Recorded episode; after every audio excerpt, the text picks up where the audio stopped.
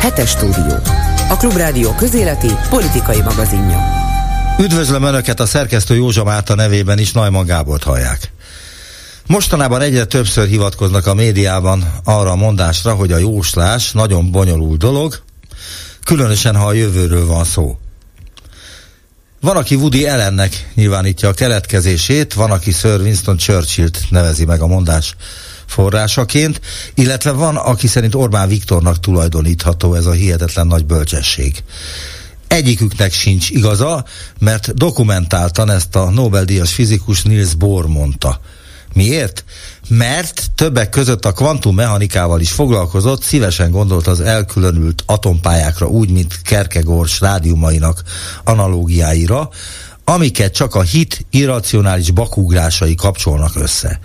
Ehhez szorosan kapcsolódik az az állítása, hogy az elektron sosincs köztes helyzetben, vagy az egyik pályán van, vagy a másikon, de hogy melyiken, azt nem lehet előre tudni.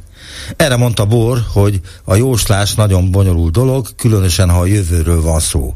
Vagyis nem arra gondolt, mikor ezt mondta, amire mi gondolunk, mikor ezt halljuk. Mert mire gondolunk mi, amikor a jóslásról és a jövőről gondolkodunk? Például arra, hogy mi lesz velünk, ha kilépünk az Unióból. Ez most jóslás?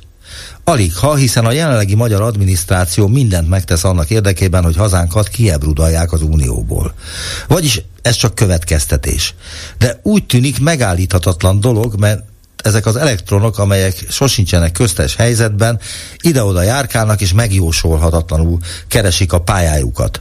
De például van olyan nem fizikai törvényszerűség, mint például a nemzeti konzultáció, amelyel kapcsolatban nem helytálló a jóslás fogalma, mert már jó előre megvan az eredmény, holott még ki se töltötték a delikvensek. Vagyis bármi történhet, a megkérdezettek 90 plusz százaléka úgy szavazott, hogy erre a műveletre maga Rogán professzor is a biztosíték, és ebben a fideszesek nem ismernek viccet. Ezt jó előre kiszámolják, aztán itt lesznek a jövő évi önkormányzati és európai parlamenti választások június 9-én, azt meg lehet jósolni, hogy megtörténnek-e a voksolások, vagy nem. Nagy valószínűséggel megtörténnek majd. Azt is meg lehet jósolni, hogy a Fidesz tarolni fog. Talán meg, de még sokan hisznek az ellenkezőjében. És azt, hogy az ellenzéki pártok bírják-e majd a gyűrődést, lásd 260 milliós bírság, vagy három és fél valamennyi milliárd, ami majd lenullázza az ellenzéki pártokat, meg a folyamatos egyeztetéstelenség, meg a tehetetlenség, megtehetik a hatásukat, lenullázhatják a nem fideszes politikai erőket. Nálunk azt se lehet megjósolni, mi volt 5 vagy 10 évvel ezelőtt, mert minden úgy történt annó, ahogy most a Fidesznek kedvez. Hogy Orbán 89-ben az oroszok hazaküldésével vívta ki a magyar nép szimpátiáját, most meg az oroszok piedesztára emelésével próbálja ugyanezt elérni, vajon sikerül-e neki? Sikerül-e Orbánnak Magyarországot az orosz birodalom részévé tennie? Hát a jóslás nagyon bonyolult dolog különösen ha a jövőre vonatkozik. Önök a hetes stúdiót, a Klubrádió közéleti politikai magazinját hallják. Műsorunk tartalma röviden. Tudatosan végig gondolt gyűlöletkeltő választási csalás az úgynevezett nemzeti konzultáció. Hon Gábor a Republikon Alapítvány elnökének elemzése. A 70-es évek végétől az amerikai kongresszus tanácsadói között ismert élet Radványi Kámiklós konkrét listát nyújtott be azokról a korrupt személyekről, akik Magyarországon kiépítették a mai rendszert, és szeretné, ha újabb szankciókat vezetne be az Egyesült Államok magyar politikusok és üzletemberek ellen. Az önkormányzati választások előtt fél évvel a kormány igyekszik az eddiginél is jobban biztosítani magát, áthírják a fővárosi választási törvényt és a választókerületek határait, az ellenzéket ott büntetik, ahol tudják, és az úgynevezett szuverenitás törvény is alaposan nyírbálja a szabadságjogokat. Bárándi Péter ügyvéd volt igazságügyi miniszter összegzése. Miért háborúzik az ember? Filozófiai erkölcsi indítatású válaszok a Szabadság körei elnevezésű bázisközösség rendezvénysorozatának résztvevőitől. És megbeszéljük hetet Gáspári Katila rendező média szakemberrel, és a Klubrádióból Józsa Mártával és Bolgár Györgyel. Hetes stúdió. Azoknak, akiknek nem elég a hallgatás öröme. Itt van velünk Hor Gábor, a Republikon kuratóriumi elnöke. Jó napot kívánok! Jó napot kívánok! Már kézbesítették a 13. nemzeti konzultációs íveket, és már sokan vissza is küldték állítólag. Mi a baj a nemzeti konzultációval? Miért tiltakozik ellene az ellenzék?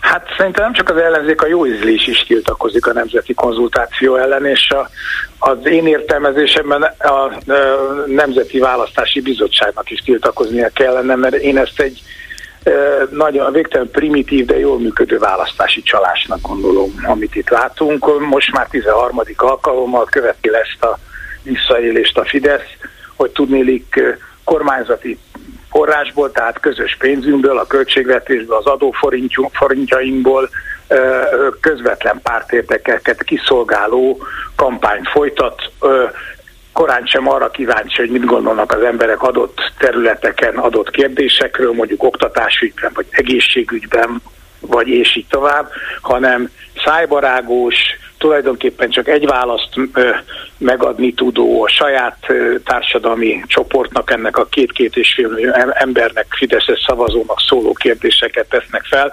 Egyébként még a saját szavazók is csak töredék részben töltik ki ezeket a végtelenül primitív, buta és gyűlöletkeltő kérdéseket az esetek nagy részében. Úgyhogy én ezt nem tudom másképp minősíteni, mint egy végiggondolt és tudatosan elkövetett választási csalásnak, amit látunk. A mostani nemzeti konzultáció kizárólag Brüsszel és hazánk viszonyáról szól. 11 kérdés, amiben nincs szó belpolitikai ügyekről, finanszírozási kérdésekről, határon túli magyarokról, stb. Ez akkor a mostani kiknek szól?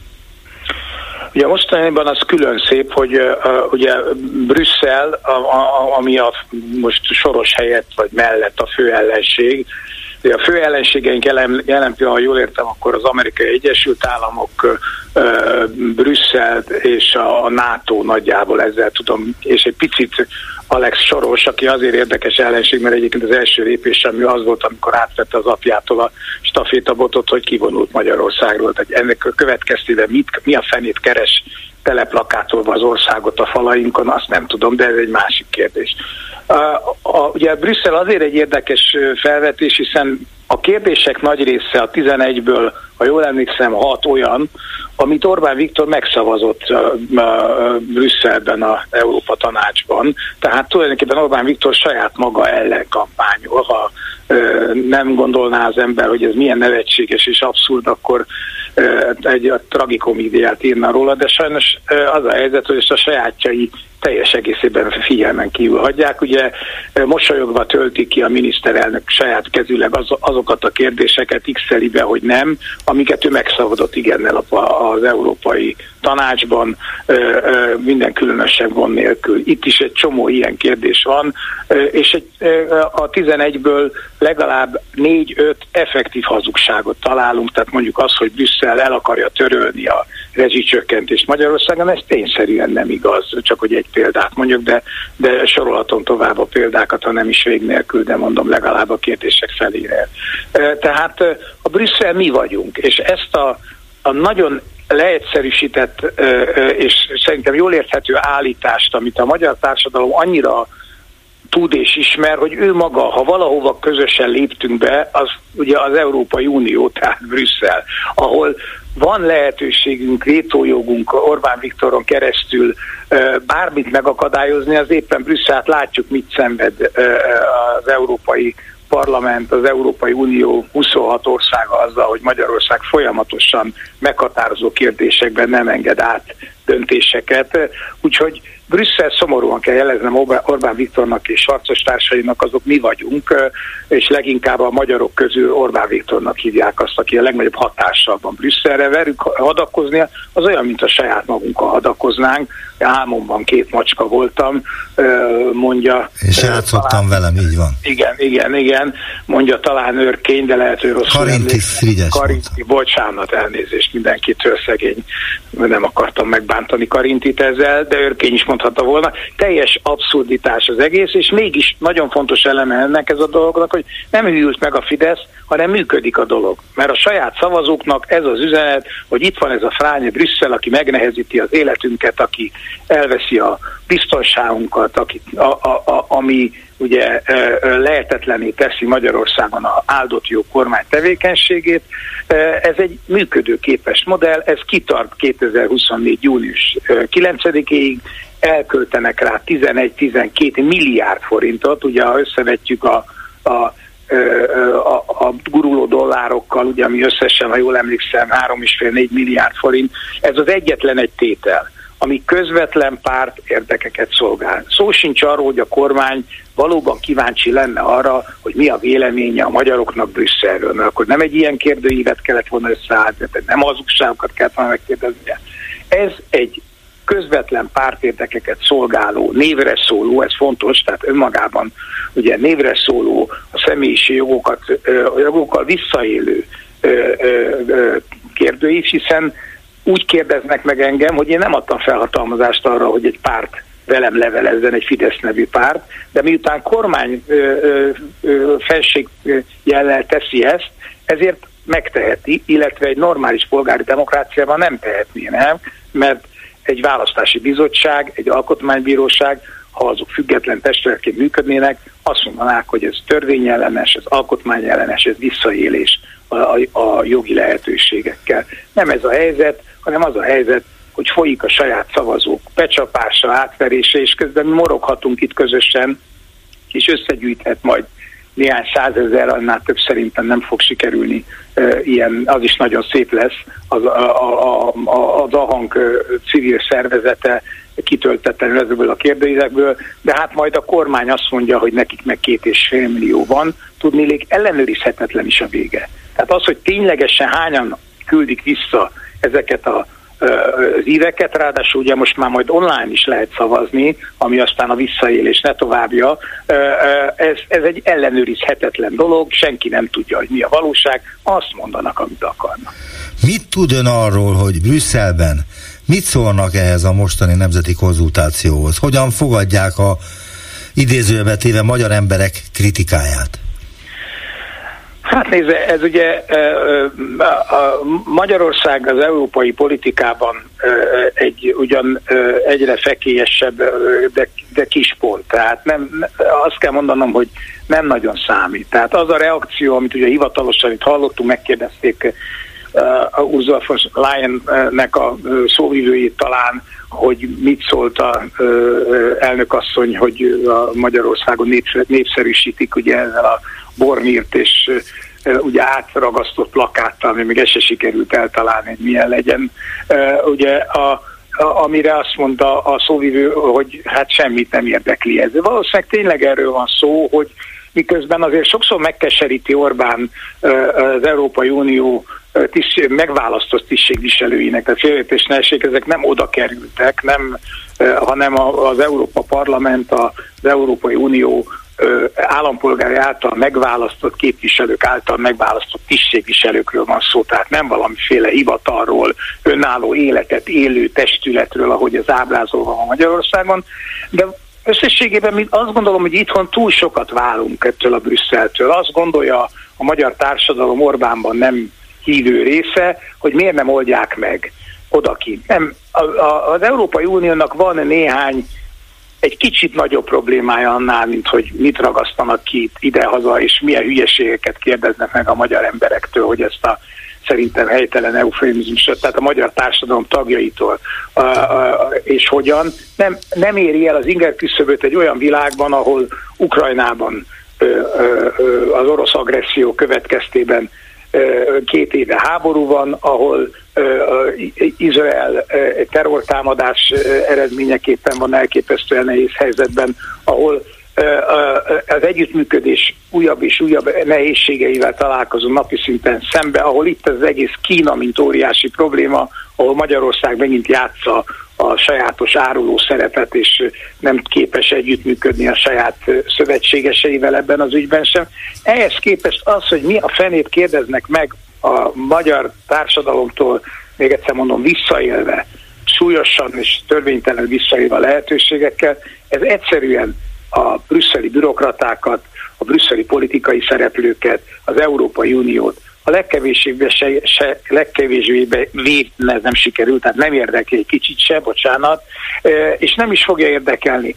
Tudomásul kell vennünk magyar demokratáknak, hogy ezt a kérdést, Orbán Viktor nevű problémát, kérdést nekünk kell megoldanunk, és azt is látni kell, hogy ahogy ezt én magam már régóta mondom itt is, máshol is, hogy az Európai Uniós pénzek is lesznek, hiszen ezek a pénzek nem attól függnek, hogy most mennyire demokratikus a magyar kormány, hanem attól függnek, hogy teljesíti azokat a követelményeket a magyar kormány, amiket az Európai Unió vele szembe támaszt, és úgy tűnik, hogy ezeket megkésve, felemássan, de teljesíti. Nem, nem lehet arra várni, hogy sarokba állít minket az Európai Unió, minek, nekünk magyar demokratáknak kell arra a kérdésre válaszolni, akarunk egy ilyen országban élni. Nekem személyesen megvan erre a válaszom, de úgy tűnik, hogy ez kevés. Még egy utolsó kérdés, ha lehet röviden válaszolni rá, ha bár erre nagyon hosszan is lehet válaszolni, de rendkívül fontosnak tartom én legalábbis. Ön egy olyan alapítvány kuratóriumi elnöke, amely végez közvéleménykutatásokat is az elmúlt 15 évben mondjuk. Ha korrekt nemzeti konzultációt szeretne a kormány, Mit kellene tennie? Hát ugye van egyrészt a népszavazás intézménye, ami egy nagyon korrekt, át, átlátható, működőképes. Csak nagyon sokba kerül. Nem kerül többe, mint ez a 12 Ja, ennél nem. De ez is drága. De, de, drága, de egy működőképes, áttekinthető dolog. Lehet ö, nyilvános, transzparenc közvénykutatásokat végezni, nem kell 8 millió embert megszólítani, ez egy szakma, kérem szépen, 1200 emberből még Amerikában is pontosan, tehát a, a majd 400 milliós Egyesült Államokban is pontosan meg lehet mondani, hogy mit gondolnak, mit gondol a társadalom összességében egy-egy problémáról. Mondjuk, ha egy tisztességes kormány azt mondaná, hogy fölkérem azt a négy elfogadott közvénykutató intézetet, hogy közösen állítsanak össze egy kérdőívet szakmaiak, hitelesen, közösen kérdezzék ezt le, és ez mondjuk belekerülne, mondok egy nagyon nagy számot, 3 millió forintba, ha na, arra kíváncsiak lennének, hogy mit gondolnak a magyarok az Európai Unióról és Brüsszelből, Brüsszelről, és ennek akkor egy hiteles, ellenőrizhető, szakmailag áttekintető elemei lennének. De ez egy propaganda eszköz, tehát itt kár ezeket ezen számon kérni, meg lehet ezt csinálni, vannak ennek eszközei, de amit itt látunk, ez nem erre való. Nagyon szépen köszönöm az interjút. Hon Gábor, a Republikon Alapítvány kuratóriumi elnöke volt a hetes stúdió vendége. Viszont hallásra! Viszont hallásra! Önök a hetes stúdiót, a Klubrádió közéleti politikai magazinját hallják nem csak a korrupció ellen küzdő Magnitsky törvény szövegezésében bábáskodott, de ő volt az is, aki konkrét listát nyújtott be azokról a korrupt személyekről, akik Magyarországon kiépítették a mai rendszert. A 70-es évek végétől az amerikai kongresszus tanácsadói közt ismert élet Radványi K. Miklós, a köztudatban is jól ismert kilenc nevet tartalmazó listája aktuálissá válhat, hisz jó ideje hallani, újabb szankciókat tervez kivetni az Egyesült Államok magyar politikusok és üzletemberek ellen.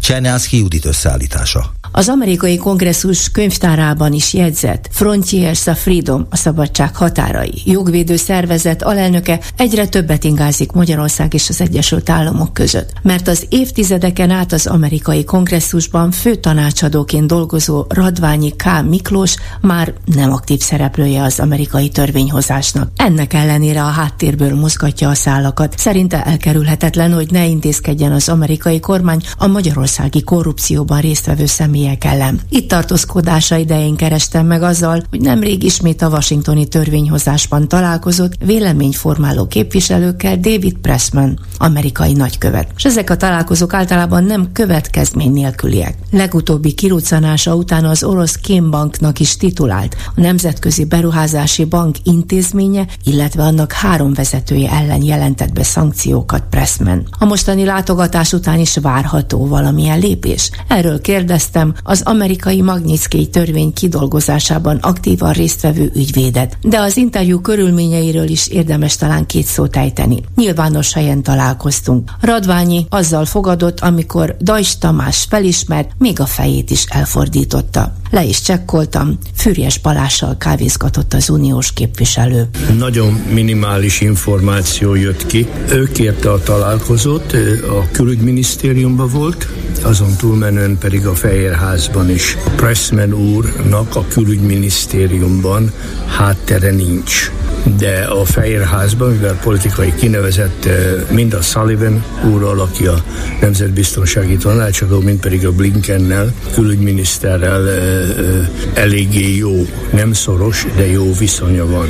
Ő kérte, mert valójában ami Magyarországon történik, az mind a Pressman urat, mind pedig az Egyesült Államokat, tehát a Fehérházat. Nagyon kell nem csak érdekelje, hanem aggassza is, különösen a jelenlegi nemzetközi helyzetben, amikor ugye nem inkább Oroszország, de Kína nagyon nyomul az európai e, szintére, és Magyarország a trójai falova. Két indítéka volt. Egyrészt a belpolitikai helyzet Magyarországon, és maga az a tény, ugye, hogy, hogy Orbán e, valójában az Európai Unió szétforgácsolásával foglalkozik, azon kívül pedig Törökországgal együtt ugye a NATO-nak a kohézióját próbálja felbontani. Ugye Svédország csatlakozása stratégiailag a NATO szempontjából azért lenne főképpen jó, mert így a balti tengeren,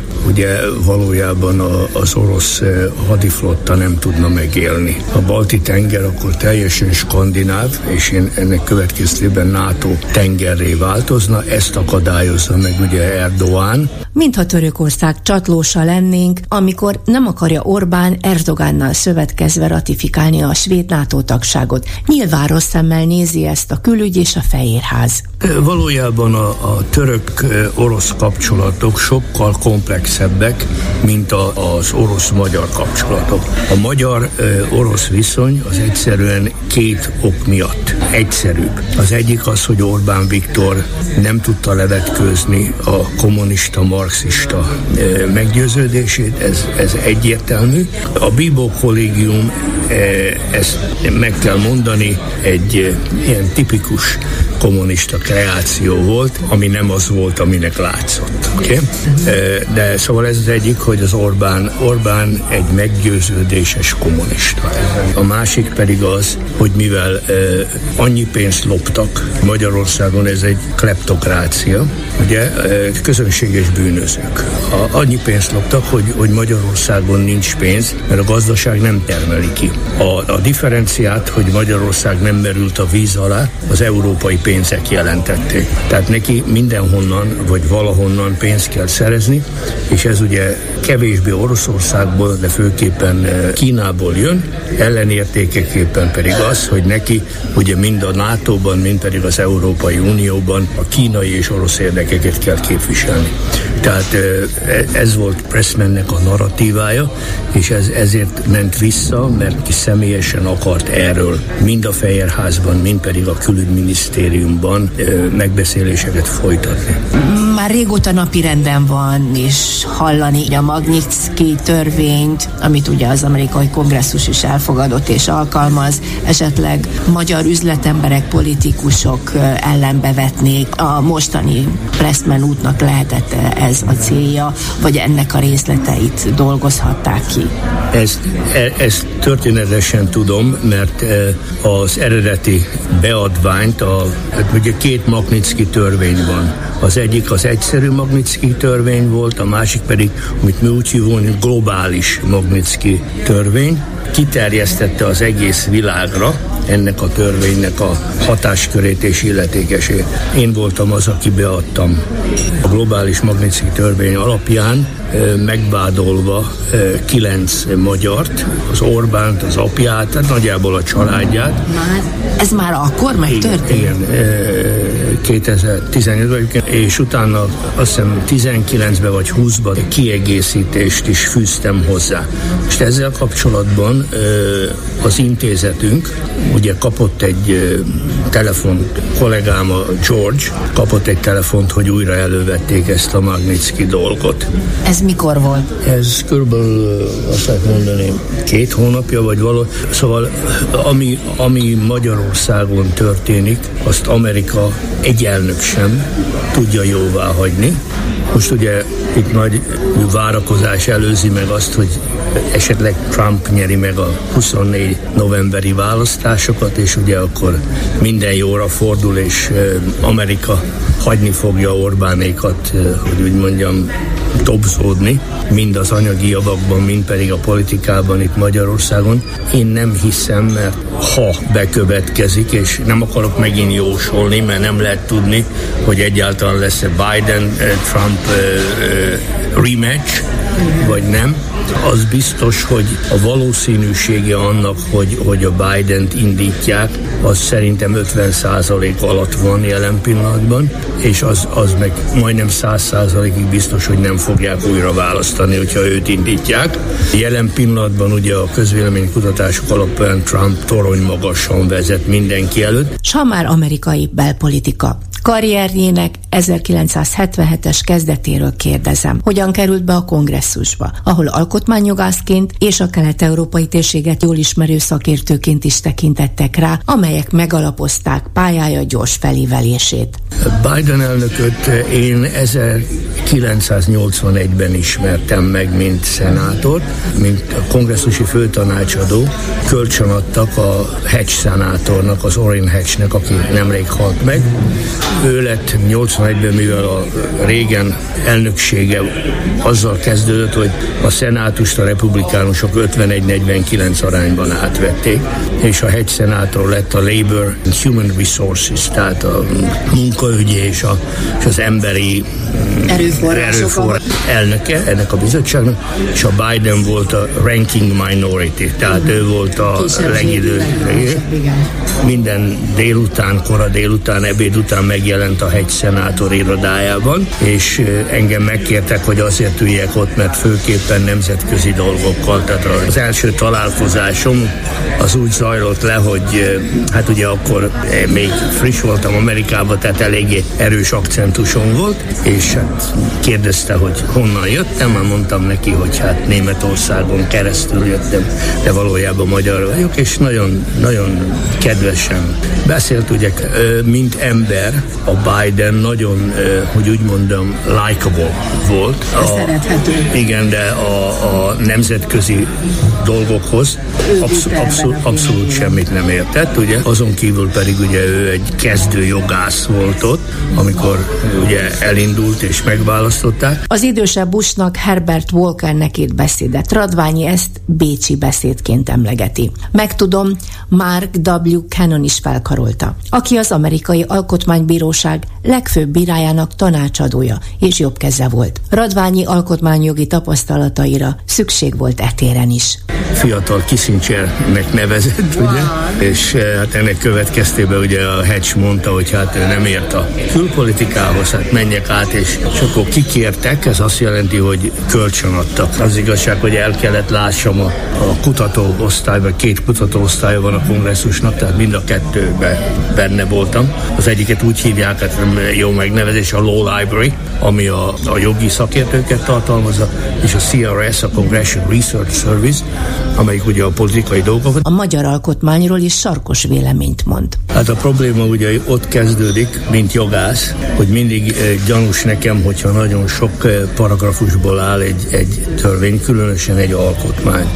A, és az, hogy úgy változtatták meg, hogy kétharmados többséggel, ez az alkotmány, ez, ez eh, egy demokratikus köztársaságnak szégyen.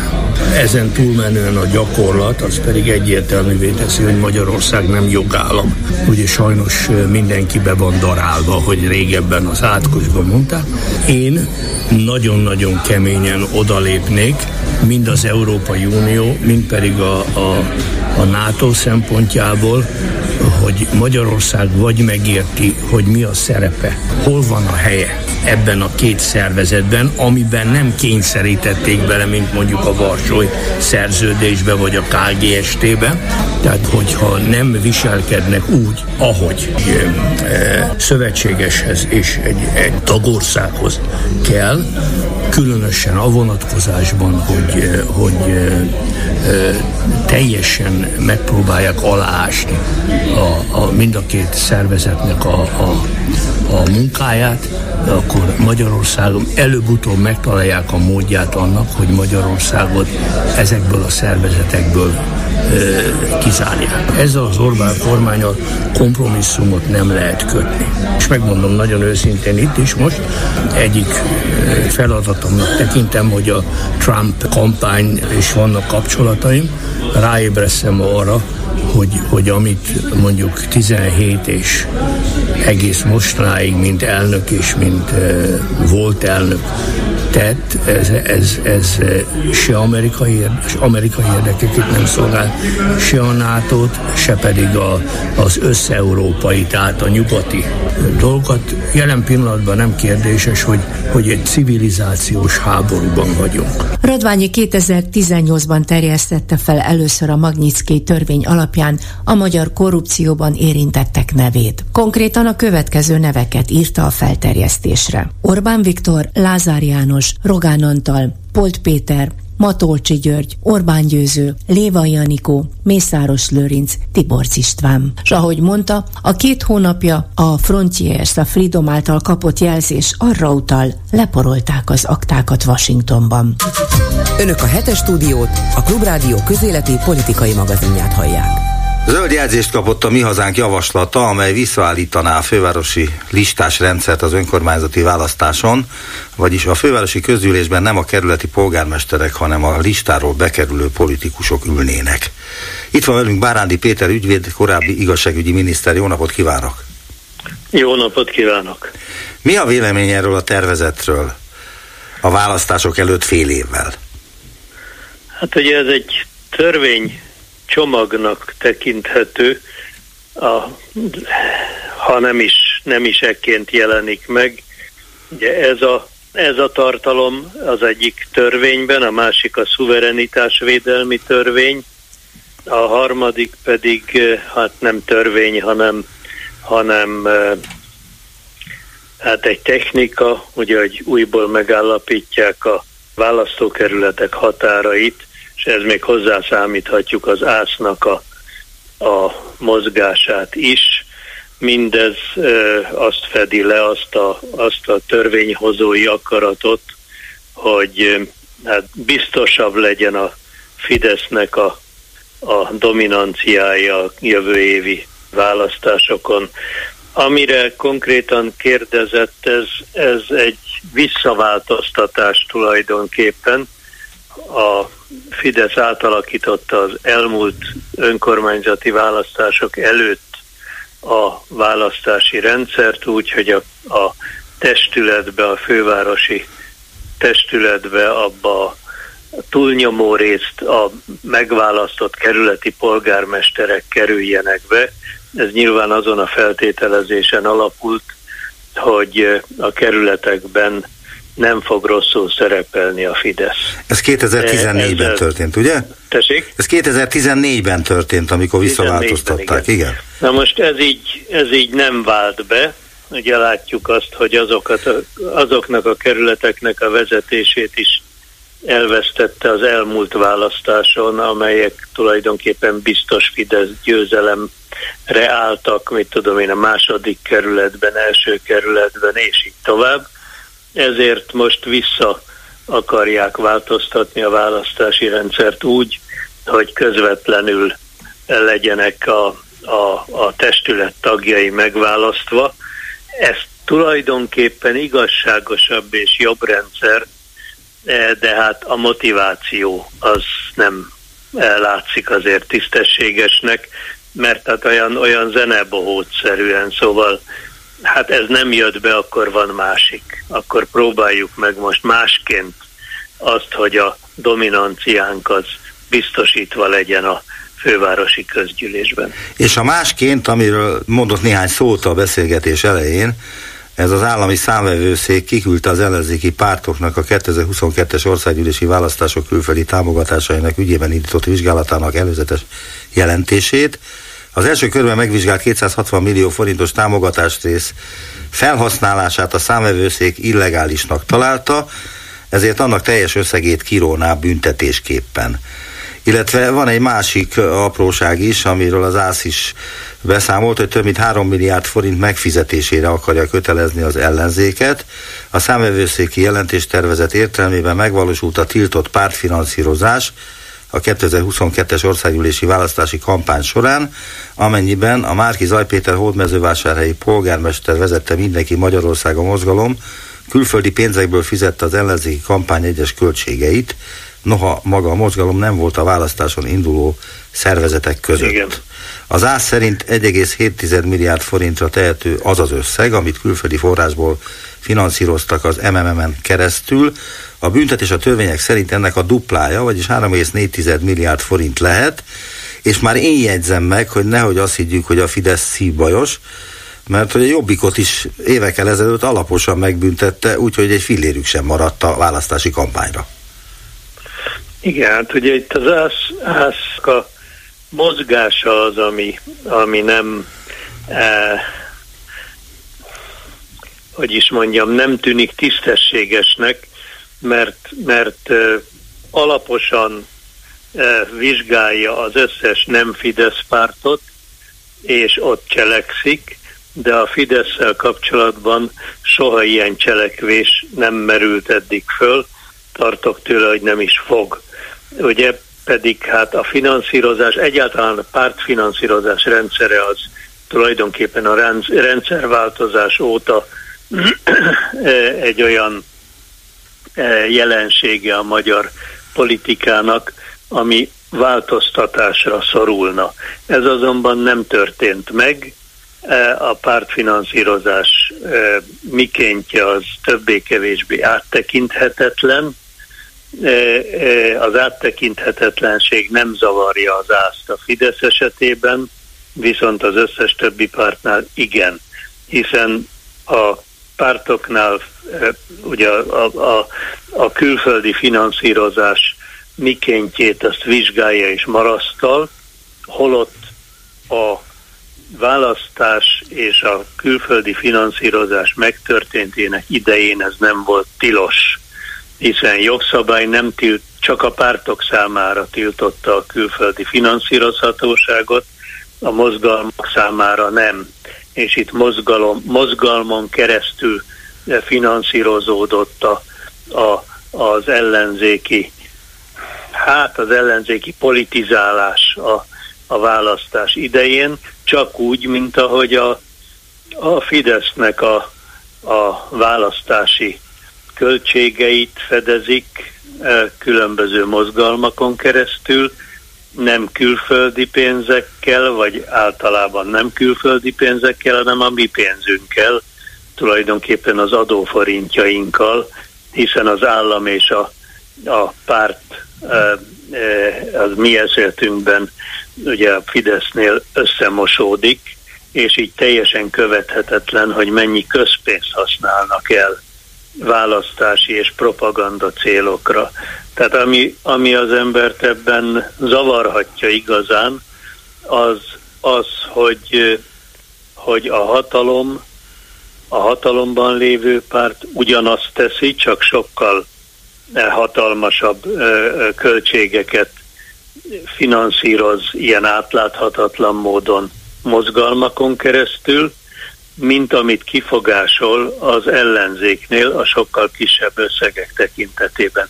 Plusz még azért hozzá kell azt tennem, hogy egy önkéntes külföldi finanszírozásban kevesebb rosszat látok, mint a nem önkéntes finanszírozási alapban, amit hát az ellenzékre szavazók adóforintjaiból is felhasználnak.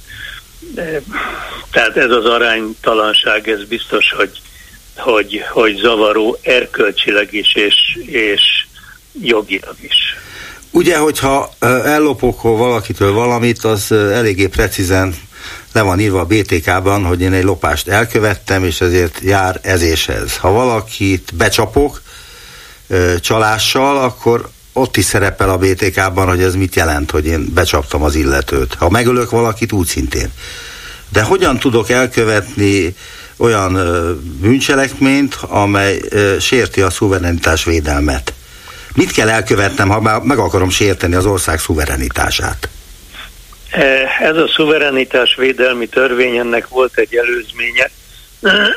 Ugye a soros, nem is emlékszem már pontosan, valami antisoros vagy, vagy ilyesmi címe volt, amit megint csak egy, egy politikailag érzékeny időszakban hoztak meg, nem törődve azzal, hogy nyilvánvalóan nem fogja kiállni a, a, a külföldi fórumokon a próbát, nem is állta ki, e, hat, hatájából, e, e, hatájából meg is kellett szüntetni.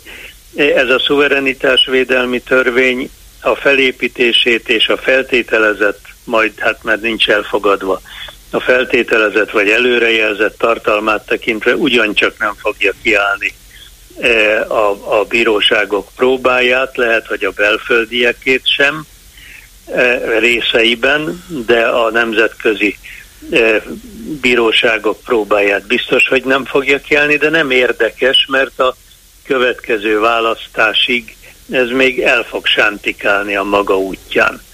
Ebben van egy olyan olyan passzus, ami, ami a BTK-t is módosítja, ha én jól értelmezem, de hát ismétlem nem egy elfogadott szöveg még, akkor azokat fenyegeti e, büntetéssel, három évig terjedő szabadságvesztéssel, akik e, e, bejelentési kötelezettséggel terheltek, bejelentési kötelezettségüknek eleget tettek, de mégis elfogadnak külföldi támogatást.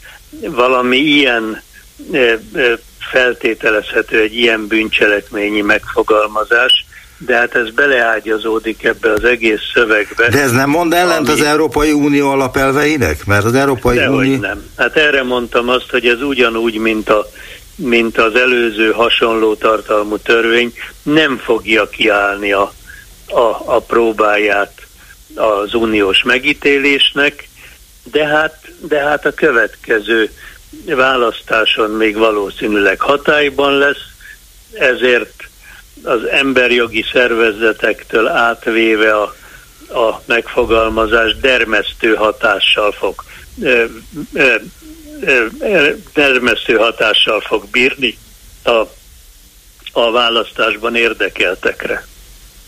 Igen, de nem válaszolt nekem arra a kérdésemre, hogy mit kell nekem miért elkövetnem, hogy, hogy a szuverenitását az országnak megsértsem. Hát nézze, én, én ugye egy el nem fogadott törvényszövegből kiindulva nem tudok erre pontos választ adni, azért is nem adok rá pontos választ, nem azért, mert nem akarok.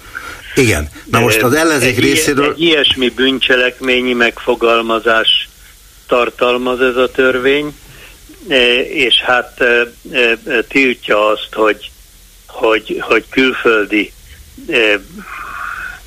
finanszírozást vegyek igénybe, valószínűleg a sajtó területén, valószínűleg a párt élet területén.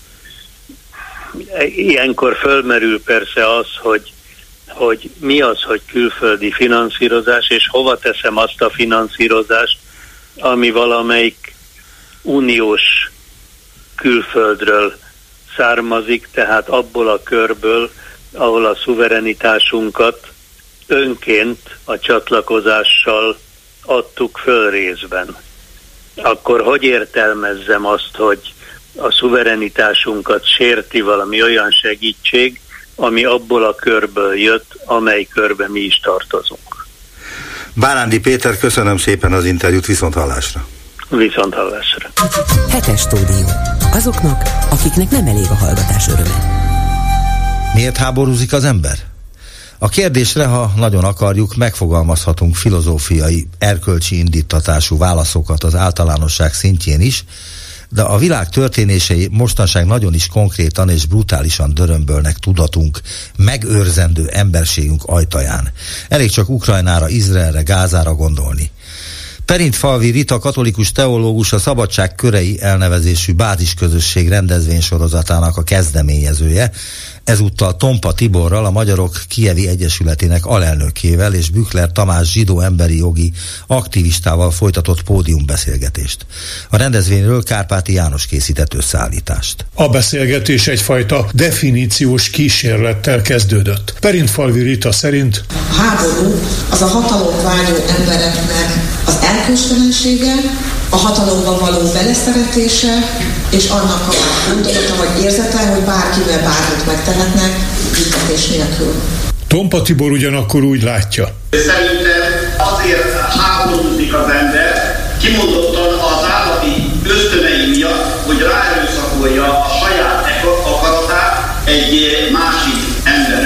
A teológus nő egészen a bibliai gyökerekig visszanyúlt. Hogyha az ószövetségi szövegeket megnézzük, akkor látjuk, hogy tele vannak erőszakkal, és hát az egy Isten nevében volt háborúnak a gondolatával. Ez ugye egy centrális gondolat, hogy mi hiszünk az igaz Istenben, mindenki más, aki egyébként valamiféle más hiedelemmel rendelkezik, egy hamis Istenben hisz, és ez a fajta hit, az, hogy abszolutizáljuk a saját igazságokat, és azt mondjuk, hogy csak egy igazság van, ez az igazság nálunk van, és ennek a nevében egyébként lehet legitimálni még az erőszakot is. Ez sajnos velük van a történelemben. Ha mondjuk Józsula könyvét megnézzük, akkor ott olyan háborús eszmények jelennek meg, amikor a legyőzött ellenséget egy az egyben ki kell írtani még a csecsemőket is, még a nőket is.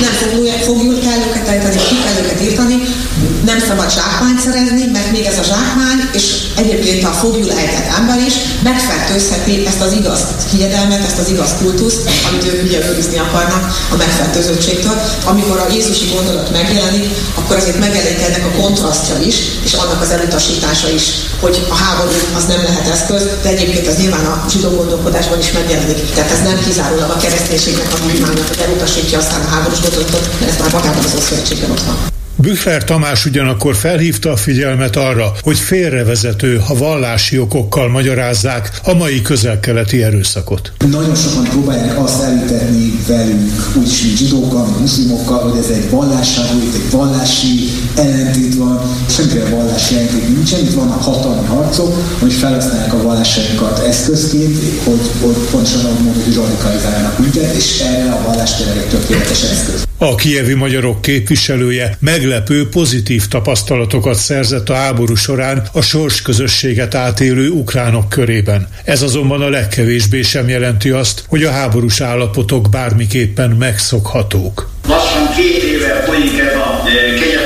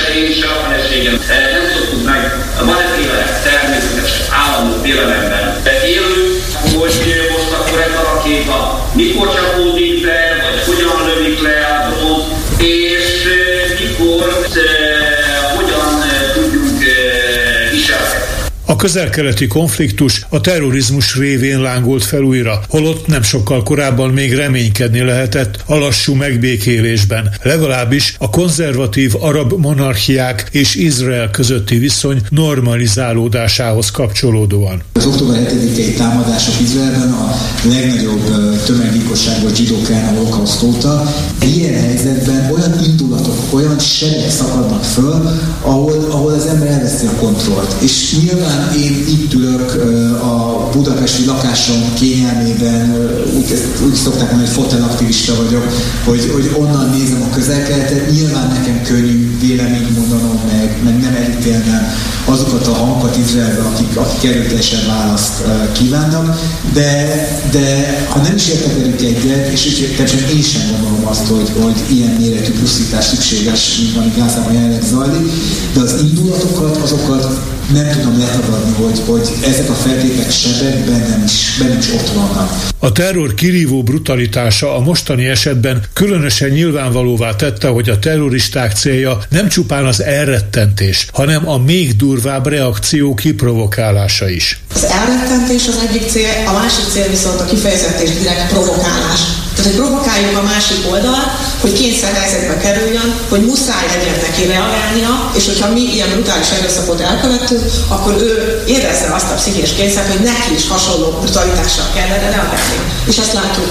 Tehát ugye itt elindult egy gyűlölet spirál, egy akcióra egy reakció, aztán még egy akció, még egy reakció, és ugye az a nagy kérdés, hogy ebből hogyan lehet majd kikerülni. Minél nagyobb az erőszak, és minél radikálisabb az erőszak, annál kevésbé tudja azt mondani az ellenfél, vagy a másik oldalon álló, amit Jézus mondott, ugye ez egy óriási a radikális gondolat volt annak idején, hogy ha megütik az egyik arcodat, akkor tartsd oda a másik arcodat is. Mely ponton szűnik meg az erkölcs visszatartó ereje? Ezekben a háborúban ez a radikalizálás szerintem oda viszi az embereket, hogy állítszik a másik emberről, hogy ő már nem ember, hanem gonosz. És amikor valakiről ugye azt mondjuk, hogy ő már nem ember, hanem gonosz, akkor vele mindent meg lehet csinálni, és ki van kapcsolva teljesen az erkölcs, hogy én emberként reagálok rá. Büchler Tamás arra is kitért, hogy a zsidó identitás tudatban régóta, a holokauszt óta pedig különös erővel jelen volt az áldozatiság. A gázai történések ezt most bizonyos értelemben felülírhatják. Nem ütünk vissza, nem csapunk vissza, megtehetjük sem, áldozatok vagyunk, ez meghatározza a mindentársunkat, és én is, mint harmadik generációs, harmadik generáció holokaszt után, én is ebben nőttem fel, hogy hogy zsidóként úgy vagyunk jó zsidók, hogyha nem, nem ütünk vissza. És az, amit most látunk, és ami előtt kicsit értetlenül áll ez a, az egész világ, hogy nincs, nincsen hozzászokva a nem áldozat zsidókhoz, a nem zsidók. És ezzel nagyon zavarba hozunk nagyon sokakat. És itt jön az, hogy, hogy itt, itt van egy komoly morális válság zsidóként is, vagy, vagy Izrael állama részéről, hogy meddig mehetünk el ebben. Egy olyan, egy olyan narratívában, ami szerint alapvetően áldozatok vagyunk, és egészen eddig biztosak voltunk benne, hogy mi vagyunk vagyunk, mi vagyunk az áldozatok, és így is fog maradni, és mi van akkor, hogy ez változik, és már nem biztos, hogy mi vagyunk vagyunk, és nem biztos, hogy áldozatok vagyunk.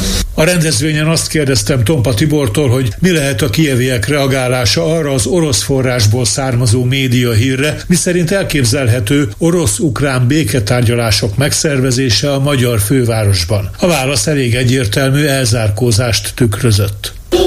29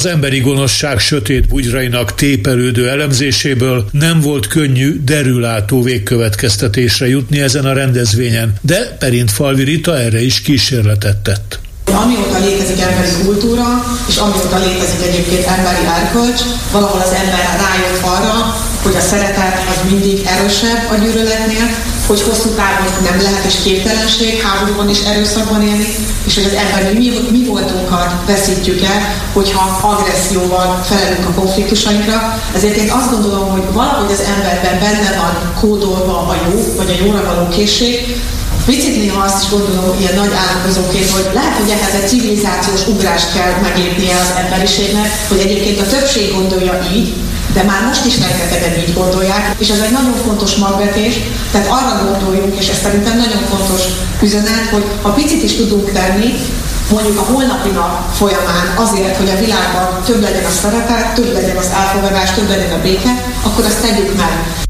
Fontos azonban, hogy ne váljunk saját buborékunk visszhangkamránk fogjává. A közösségi média ugyanis könnyen radikalizálhat bennünket azzal, hogy az algoritmusa azt mutatja nekünk, amit a jelek szerint mi magunk látni akarunk. Büchler beszámolt arról a számára megdöbbentő tapasztalatról, hogy amikor egy másik emberi jogi aktivistával megcserélték, hogy melyikük melyik fiókot használja, akkor nála a Gázában szenvedő gyermekek tűntek fel, társánál pedig a zsidó családok megpróbáltatásai, és akkor szembesült azzal, hogy mennyire egyoldalú képet közvetíthet a közösségi média. Hetes stúdió. Ez a megbeszéljük a hetes stúdióban Gáspári Katilla rendező, média szakemberrel eh, Marosvásárhelyről. Szervusz! Szervusz! Józsa Mártával, aki a műsor szerkesztője. Média szakemberre, nem? És média szakemberre, és Kolozsváról jött valamikor. Így van. És Bolgár Györgyel üdvözöllek benneteket, és az első téma az talán adja is magát, tegnap, vagyis sütötök este Orbán Viktor Párizsban járt, mert hogy Macron meghívta egy vacsorára és hogy a vacsoráról nem biztos, hogy sokat lehet tudni, mik voltak a különböző ö, ételek, de az, hogy ez hogy sikerült, arról lehet tudni, hogy Orbán Viktor végül is nem nagyon engedett abban a kérdésben, hogy elindíthassák Ukrajna Európai Uniós való csatlakozási kérelmét. Egyébként mit lehet tudni ezen kívül, mert hogy nyilatkozott is Orbán Viktor az egyik francia lapnak. Mit tudtok erről, illetve tudtok-e valami fajta mást is azon kívül, amit nyilatkozott Orbán Viktor? Mindent tudunk először is, csak mihez tartás véget.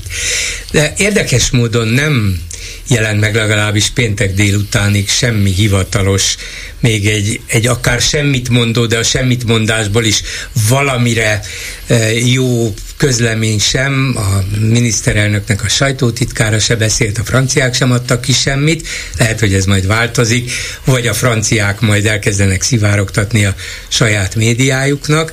Egy dolgot lehet tudni, ezt a Le Point nevű francia hetilap írta meg péntek reggel, hogy nem történt áttörés, nem volt kompromisszum a találkozón, tehát Macron nem tudta rávenni Orbánt, hogy engedje el ezt a nem vétó vétót, vagyis hogy Orbán nem hagyja, hogy napirendre vegyék az uniós csúcs találkozón jövő héten Ukrajna csatlakozási tárgyalásainak a megkezdését. Előtte pedig ugyanennek a francia hetilapnak Párizsba érkezése után nyilatkozott Orbán, de még a vacsora előtt, és ott megismételte, tehát nyilvánvalóan azért, hogy jelezze, hogy itt nem lesz változás, leszögezte írásban, olvasható franciáknak is, Magyarországnak nem érdeke, hogy beengedjük Ukrajnát, ez Franciaországnak is sok pénzébe kerül, ez egy kidobott pénz, rengeteg oka van annak, hogy nem több feltételt nem teljesít. Ukrajna a világ egyik legkorruptabb állama, mondja ezt az Európai Unió legkorruptabb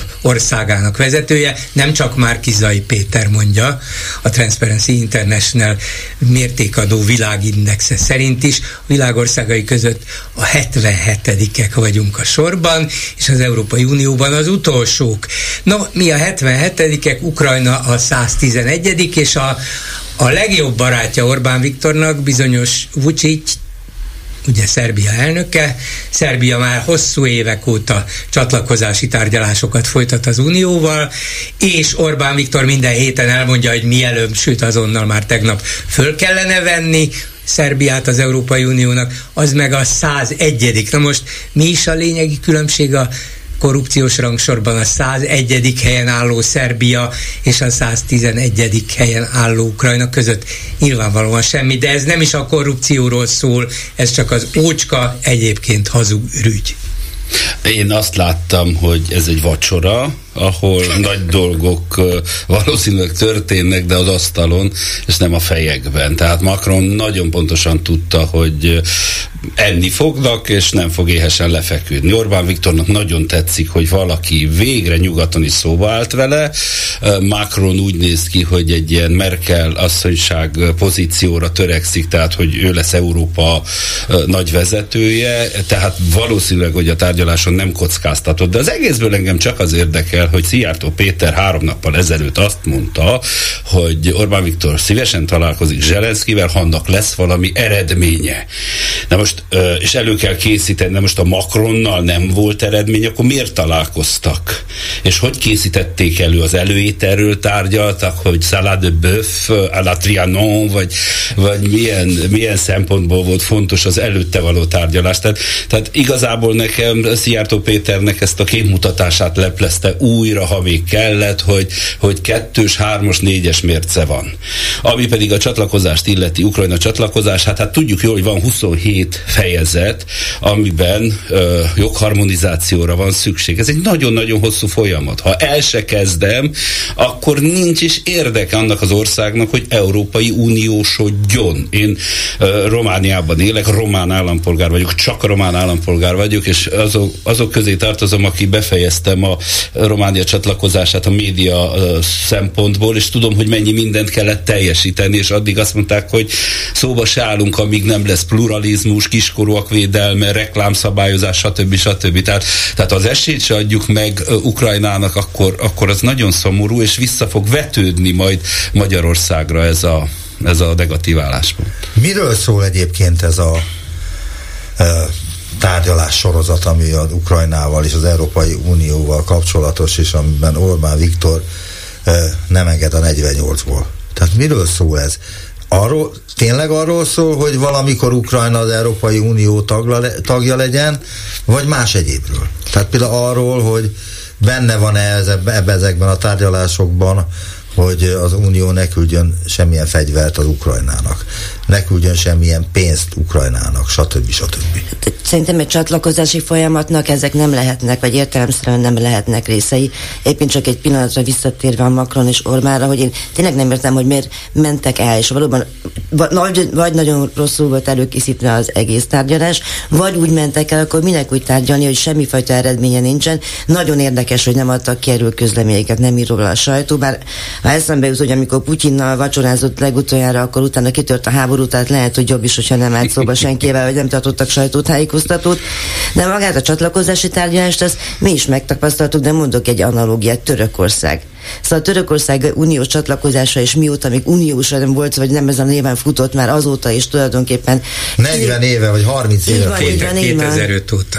Na jó, a de, de szóba, a törökökkel való került. közös piaci tárgyalások azok 40 éve zajlanak. Jó, de ez a csatlakozási tárgyalás, amiről most itt szó lenne Ukrajna esetében, az 18 éve folyik a török. Tehát arról van szó, hogy van 27, volt, igen. 27 aki kommuniter, nem, nem tudom magyarra fordítani, irányelv, bocsánat, 27 európai irányelv, amit harmonizálni, jogharmonizálni kell. Tehát nem lehet bizonyos területeken más törvénykezésed, mint amilyen az Európai Unióban van. Nincs közös kulturális törvény például, tehát nem kell átvenni kulturális törvényeket, de a médiában feltétlenül a pluralizmust, a kiskorúak védelmét, a reklámszabályozást, az európai tartalmak méretét, hogy hány európai tartalmat sugároz, stb stb. stb. Ezeket harmonizálni kell, gyakorlatba kell tenni, működnie kell, és akkor lehet jönni. És tudjuk jól, hogy ilyen szempontból meg kell védjem, nem védem meg, védje meg magát. Orbán Viktornak igaza van, tényleg egy nagyon korrupt országról van szó, és egy, egy, egy olyan országról, amelyik két-három éve indult el igazából az identitás építés útján, de, de segíteni kell szerintem, mert ha kiközösítjük, úgy járunk, mint azzal a kicsi agresszív gyerekkel a napköziben, aki előbb-utóbb aztán köztörvényes lesz. Hát meg az ukrajnai belpolitikai feszültségek azok többnyire, vagy az jó pár évtizede azon keresztül artikulálódnak, hogy a nyugatbarátok és az orosz barát politika, és nyilván, hogyha egy Lengyelországgal szomszédos, hatalmas piacú ország érdekli az uniót, és nem szeretné, hogy egy ellenséges ország legyen ott, akkor nyilván nyugatbarátokat fogja segíteni, és ez ugye végig a tízes évek ukrajnai uh, lázongásainak is a történetén. Én azért kérdeztem, bocsánat, még egy mondat, mielőtt uh, te jössz, hogy uh, azért kérdeztem, hogy ez miről is szól, mert hogy könnyen lehet, hogy Ukrajna belátható időn belül elveszti ezt a háborút. És akkor azt hiszem, hogy más gondjai lesznek, mint sem, hogy az Európai Unióhoz mikor csatlakozik. Tehát, hogy most egy olyan dologgal foglalkozik teljes erőbedobással, ami akkor lesz e, igazolható, hogyha e, vissza tudják verni az orosz támadásokat, és valamifajta béke születik. De jelenleg a béke, illetve a visszaverése a támadásoknak még csak hagymázos álomnak minősül. Nem ugyanarról van szó, mert Ukrajna visszaverte az orosz támadásokat, és lényegében egy év óta nagyjából De ugye nincs nyerésben. Nincs, nincs nyerésben, persze. De, de az oroszok sincsenek nyerésben, és az, hogy Oroszország nem tudta rákényszeríteni az akaratát Ukrajnára, és nem tudta elfoglalni csak az ország területének 18%-át, ez Oroszország veresége, ez biztos. Nem tudjuk, hogy mi lesz, az is lehet, hogy a hadi helyzet még rosszabbra fordul ukrán szempontból, de azt gyakorlatilag lehetetlenség nek tartom, hogy Ukrajna úgy veszítse el a háborút, hogy az oroszok elfoglalják Ukrajnát, és természetesen olyan orosz barát ukrán kormányt állítsanak oda, amilyen szerettek volna már a kezdet-kezdetén. Ezt a nyugat, de még a az esetleg Trump vezette Egyesült Államok sem engedhetnének meg magának. Ez olyan mértékű presztízs katonai és hatalmi veszteség volna, stratégiai veszteség, amivel egy amerikai elnök nem tudna élni. Hát hiába van ő akármilyen jóba állítólag Putyinnal, azt nem mondhatja, hogy kedves barátom Vladimir, vidd Ukrajnát. Ilyen nincs. És Európa ugye azonnal határain tudná Oroszországot, azt az agresszív Oroszországot, amelyik éppen elfoglalta Ukrajnát, ez egyszerűen lehetetlen. Tehát ez kizárva. Nem, de nem erről van szó, hanem arról van szó, hogy mostanában például az amerikai belpolitikai változások, Trump és a republikánusok erősödése miatt Amerikában megnehezült az ukránok anyagi és fegyveres támogatása, Európában szintén gyengül ez a fajta elkötelezettség, és ezért most nem is csak erről tárgyalnának, hogy kezdjük meg a csatlakozási tárgyalásokat, ami jó esetben is olyan 5-10 éves hosszúságú, ez inkább egyfajta remény volna az ukránoknak, hogy ti ide tartoztok, mi ezt felajánljuk, segítünk benneteket, pénzzel is, tanácsokkal is, mi egyébbel, ti pedig tudjátok, hogy merre van az arra. Ha tetszik, életpálya modellt kínálnak Ukrajna számára. Ez az egyik, Ukrán pedig, vagy Orbán pedig azt mondja, hogy neztek nektek ére, életpálya modell, nem kaptok ti semmit, ez a magyarok érdeke ellen szól. De nem csak erről tárgyalnak a jövő héten, hanem arról is, hogy most kéne 50 milliárd euróval azon azonnal megtámogatni Ukrajnát, hogy ne menjen csődbe, hogy legyen ennivaló, meg legyenek fegyverek, legyen támogatás, Szerintem ezt valahogy meg fogják csinálni, még ha Orbán Viktor egyelőre egyedül ellenzi is, mert nem lehet ott hagyni Ukrajnát. Egyszerűen nem lehet, ha ott hagyják, akkor három hónapon belül tavaszra az oroszok lerohanják ezt. Európa sem, az Európai Unió sem, a NATO sem teheti meg. Biztos, hogy nem történik meg. Tudjuk azt, hogy Orbán Viktor arra hivatkozik, hogy ez nem a magyarok érdeke, az, hogy Ukrajna az EU tagja legyen, meg egyáltalán tárgyalni velük. Bocsánat. Tudjuk Orbán... azt, bocsánat, hogy... Jó, hogy, hogy miért ellenkezik ez a magyar érdekekkel? Nem tudjuk, de azt tudom, hogy Magyarország, mikor vállalta az Európai Uniós csatlakozást, akkor az Európai Uniós érdekeket is felvállalta. Én nem mondhatom folyamatosan egy családon belül, na ez az én érdekem, és apám, anyám nem érdekel, hogy, hogy ők most éhen halnak, vagy megfagynak, vagy, vagy nem tudom. Tehát van egy európai szolidaritás.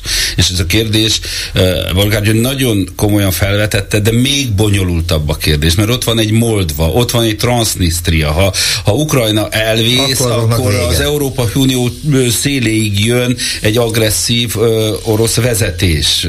Nem keverem össze Már a balti államokban elég gáz. Már balti államokban, ugye, mint egy pattanást nyomják ki, 10 perc alatt lefutották az egészet. Az ukrán búza, Európa egyik legnagyobb búza termelője. Rengeteg altalaj kincse is van, turizmus, munkaerő, tehát ez akkora bonyolultság az egész, hogy és, és az Európai Unió jó hiszeműsége, mikor ugye a szén és acél megalakult, akkor eszük ágában nem volt, hogy olyan is jelentkezik, aki nem szeret itt lenni.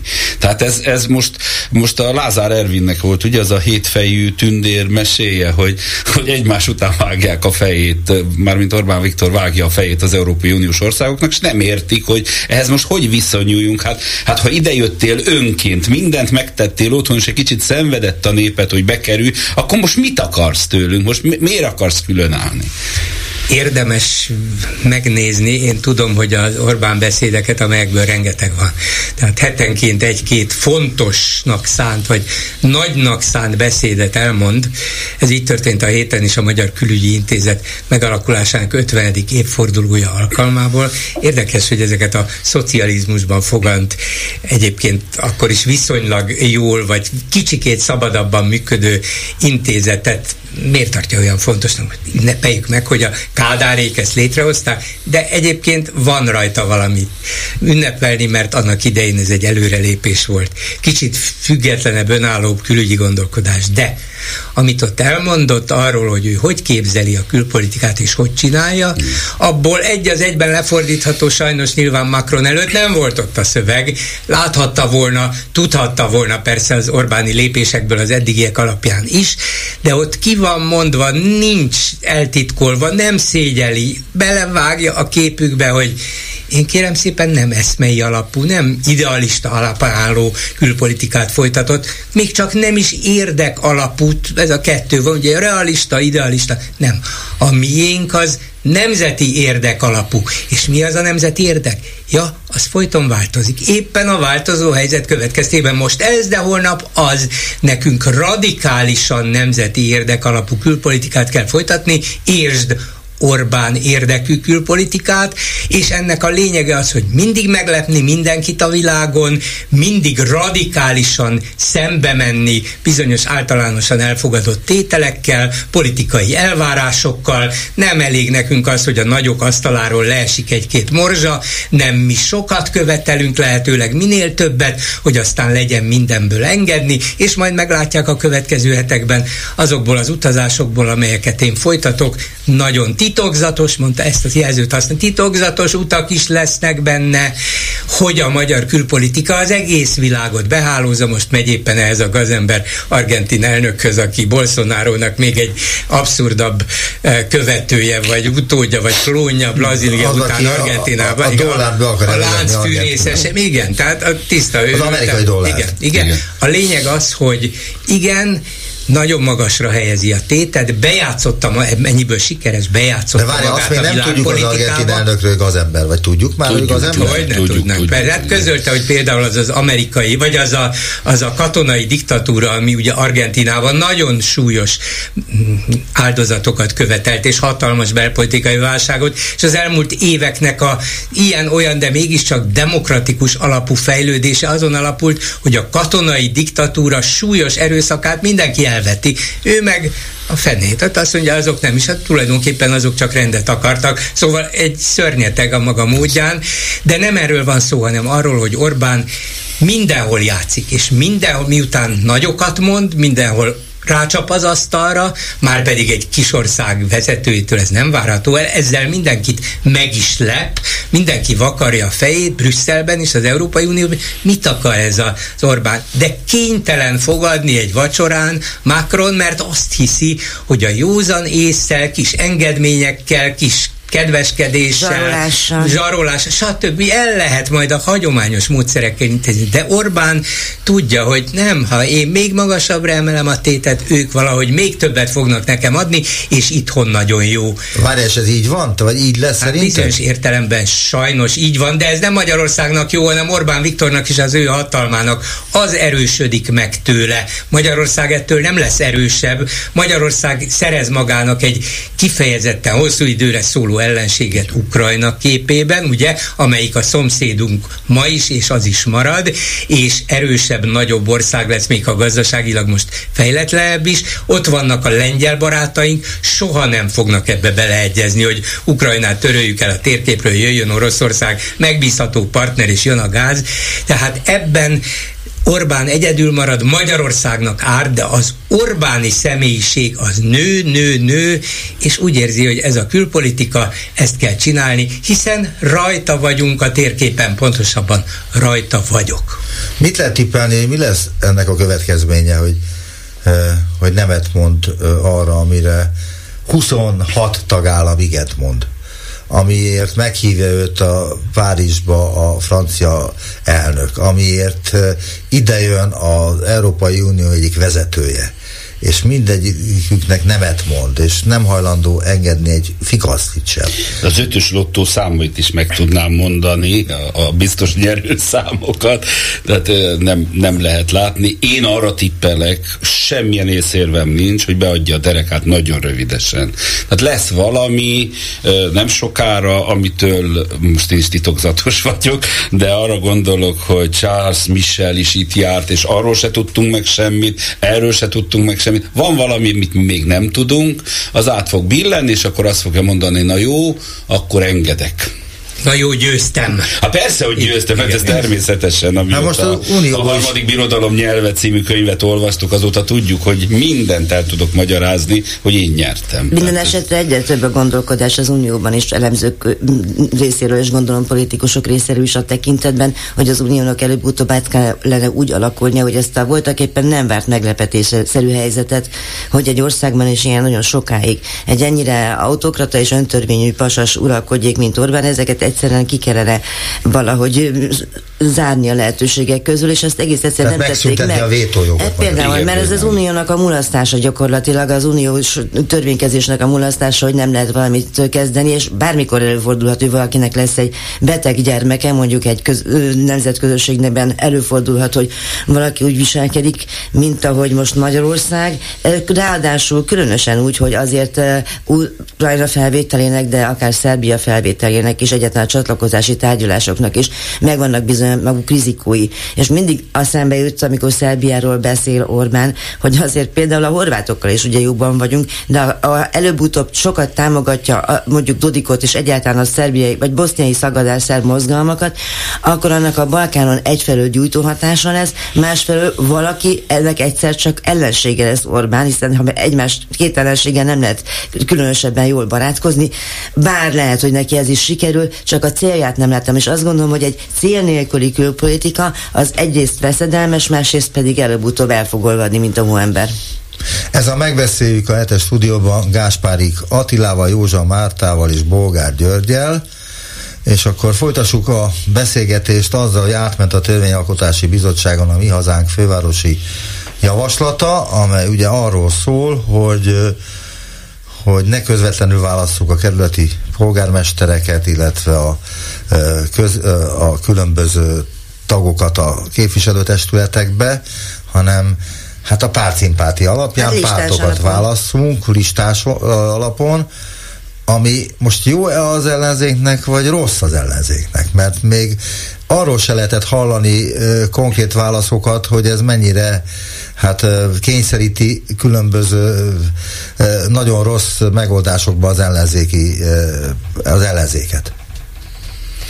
Arról beszélgettél a műsor első részében, Bárándi Péter volt igazságügyminiszterrel, ugye, ügyvéddel, hogy ez voltak éppen lehet, hogy ez a javaslat, ami tulajdonképpen a 2014-es választási a törvény előtt, igen, igen, előtti választási törvény visszacsinálása, hogy ez akár még hozhatna arányosabb eredményt is, de a, a önmagában az, hogy egy fél évvel a választások előtt változtatják meg nagy valószínűséggel, vagy még annyival sem a választási törvényt, az eleve minden morális elvnek ellentmond, másfelől ott is kirúg a lóláp, hogy megszámol javasolták, hogy most akkor talán listás szavazattal lennének többségben a közgyűlésbe, és csinálnának mondjuk egy esetleges ellenzéki főpolgármesterből bénakacsát. Szóval, hogy nyilván ezek állnak a dolgok mögött, ettől függetlenül senki nem vitatja, hogy mind a választókerületek átírásának is lehetnének igazságosabb szempontjai, és a főváros törvényt kéne alapjaival megváltoztatni ahhoz, hogy a fővárosi ö, választásokat azokat igazságosabbá tudják tenni.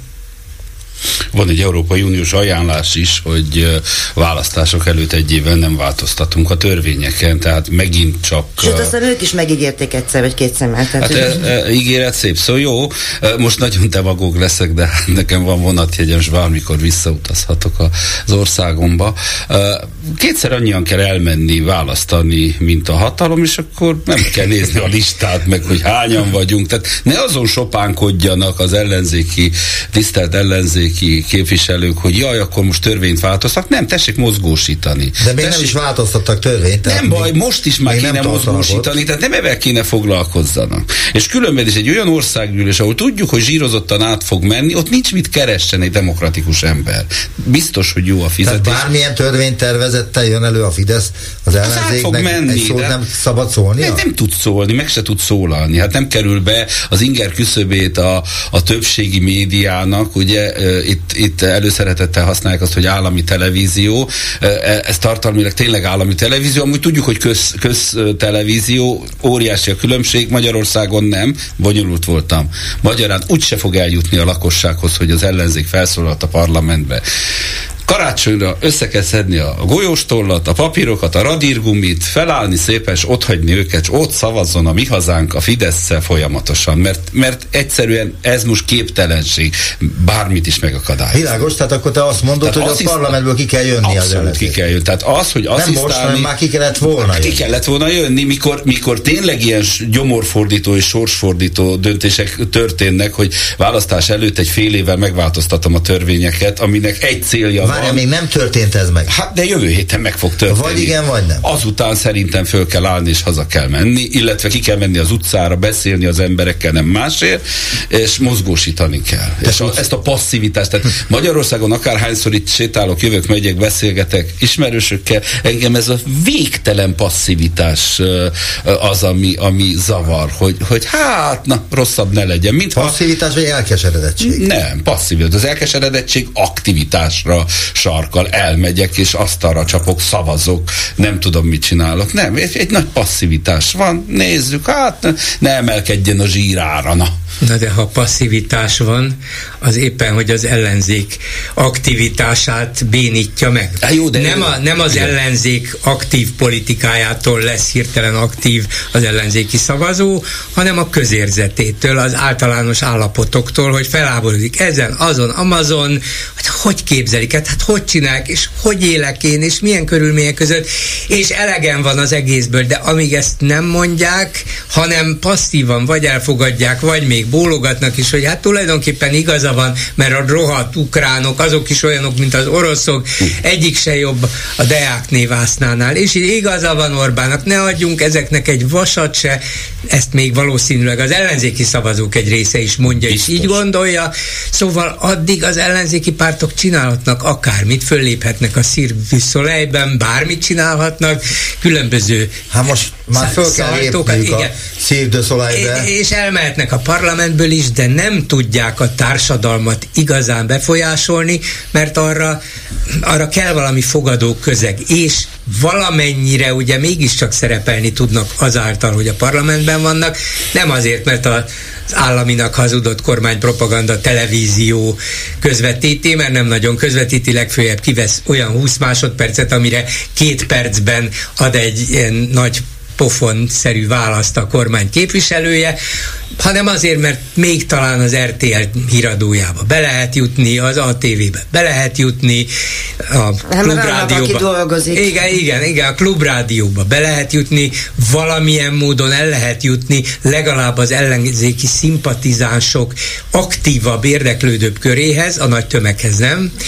De ha ez se lenne meg, ha kivonulnának a, a parlamentből, akkor megszűnne a finanszírozásuk. Akkor egy vasat se kaphatnának, nem lenne alkalmazottjuk, nem lennének fenntartható irodáik, mehetnének az utcán egy zászlóval, és mondhatják, hogy gyertek utánunk, de ha hátra néznek, nem fogja őket követni senki. Fel kell lépniük a Cirque hogy van pénzt keressenek, mert hogy az állami számvevőszék kiküldte az ellenzéki pártoknak a 22-es országgyűlési választások külföldi támogatásainak ügyében indított vizsgálatának előzetes jelentését. Az első körben megvizsgált 260 millió forintos támogatás rész felhasználását a számvevőszék illegálisnak találta, ezért annak teljes összegét kiróná, kiróná büntetésképpen, de ez még csak a kezdet, mert hogy van még 1,7 milliárd forint, amit még nem vizsgáltak meg olyan nagyon, amiből 3,4 milliárd büntetés származhat. Tehát könnyen lehet, hogy a választásokra, tehát júniusra, amikor a kampány legfontosabb hetére egy fillérje nem lesz egyik ellenzéki pártnak sem. Ehhez mit szóltok? Viszont nem fognak hozni egy olyan törvényt, amely a kampányfinanszírozást lehetséges és átláthatóvá tehetni, mert ugye gyakorlatilag ez van minden ilyesfajta dolog a hátterében, leszámítva azt, hogy a Fidesz nem lehet rajta kapni, vagy ha rajta kapott, se történik semmi, őt nem vizsgálják a szemvevőszék, és senki más is nem tiltja le azt a pénzt, amit mondjuk az én adófizetői pénzemből nap mint nap elkölt kormánypropaganda címén és annak megfelelő hatalmas kiadásokkal ugye nem elég, hogyha ezt már ezerszer elmondta mindenki, arra mm, utalunk, hogy itt van ez a nemzeti konzultációnak hazudott propaganda kampány, ez is legalább 10 milliárd forintért, vagy még többért, ami tisztán a kormány propagandáját szajkózza, és közben bújtatott, nem is bújtatottan az ellenzéket támadja. Ennek a kvázi népszerűsítésére elindítottak egy hirdetési kampányt videón, tévén, hangban, újságban. Úgy kezdődik, hogy gyurcsányék, gyurcsányék így, gyurcsányék úgy, Brüsszel szolgálják. Na most mi ez, ha nem a legtisztább pártpropaganda? Milyen pénzből? Közpénzből, a tiédből, az enyémből, Mártáiból, és így tovább. Csak az Attiláiból Csak nem. ez, igen, az Attiláiból, ezért nem is mondtam, nem kétségtelen. De a lényeg az, hogy ha ez így van, akkor rögtön elmeszelhetné a, az állami számvevőszék a kormányt, hiszen közpénzből politikai propagandát, pártpropagandát ha folytat. akarná. De nem, hát jó, hát nem akarhatja, hiszen az ő emberek egy olyan, vannak. Egy olyan országról beszélünk, ahol az utolsó sportklub elnöke is valamilyen párt kötődéssel Fideszes, KDNP-s kötődéssel. Valószínűleg. Hát mondta, hogy a számvevőszék mivel bírjon, ne vicceljünk, hát ez nem Románia. A Romániában tegnap a, a Finanszhoz ment ki a korrupció ellenes ügyészség, és házkutatást tartott az adóhatóságnál otthon a saját pályáján. A tegnap vád alá helyezték Románia miniszterelnökét, volt miniszterelnökét, hogy túl sok vakcinát rendelt, és nem volt neki papírja arról, hogy ennyit kell rendelni, valószínűleg korrupció volt, tehát vád alá helyezték, nem nyomoznak, nem adatot gyűjt az ügyészség.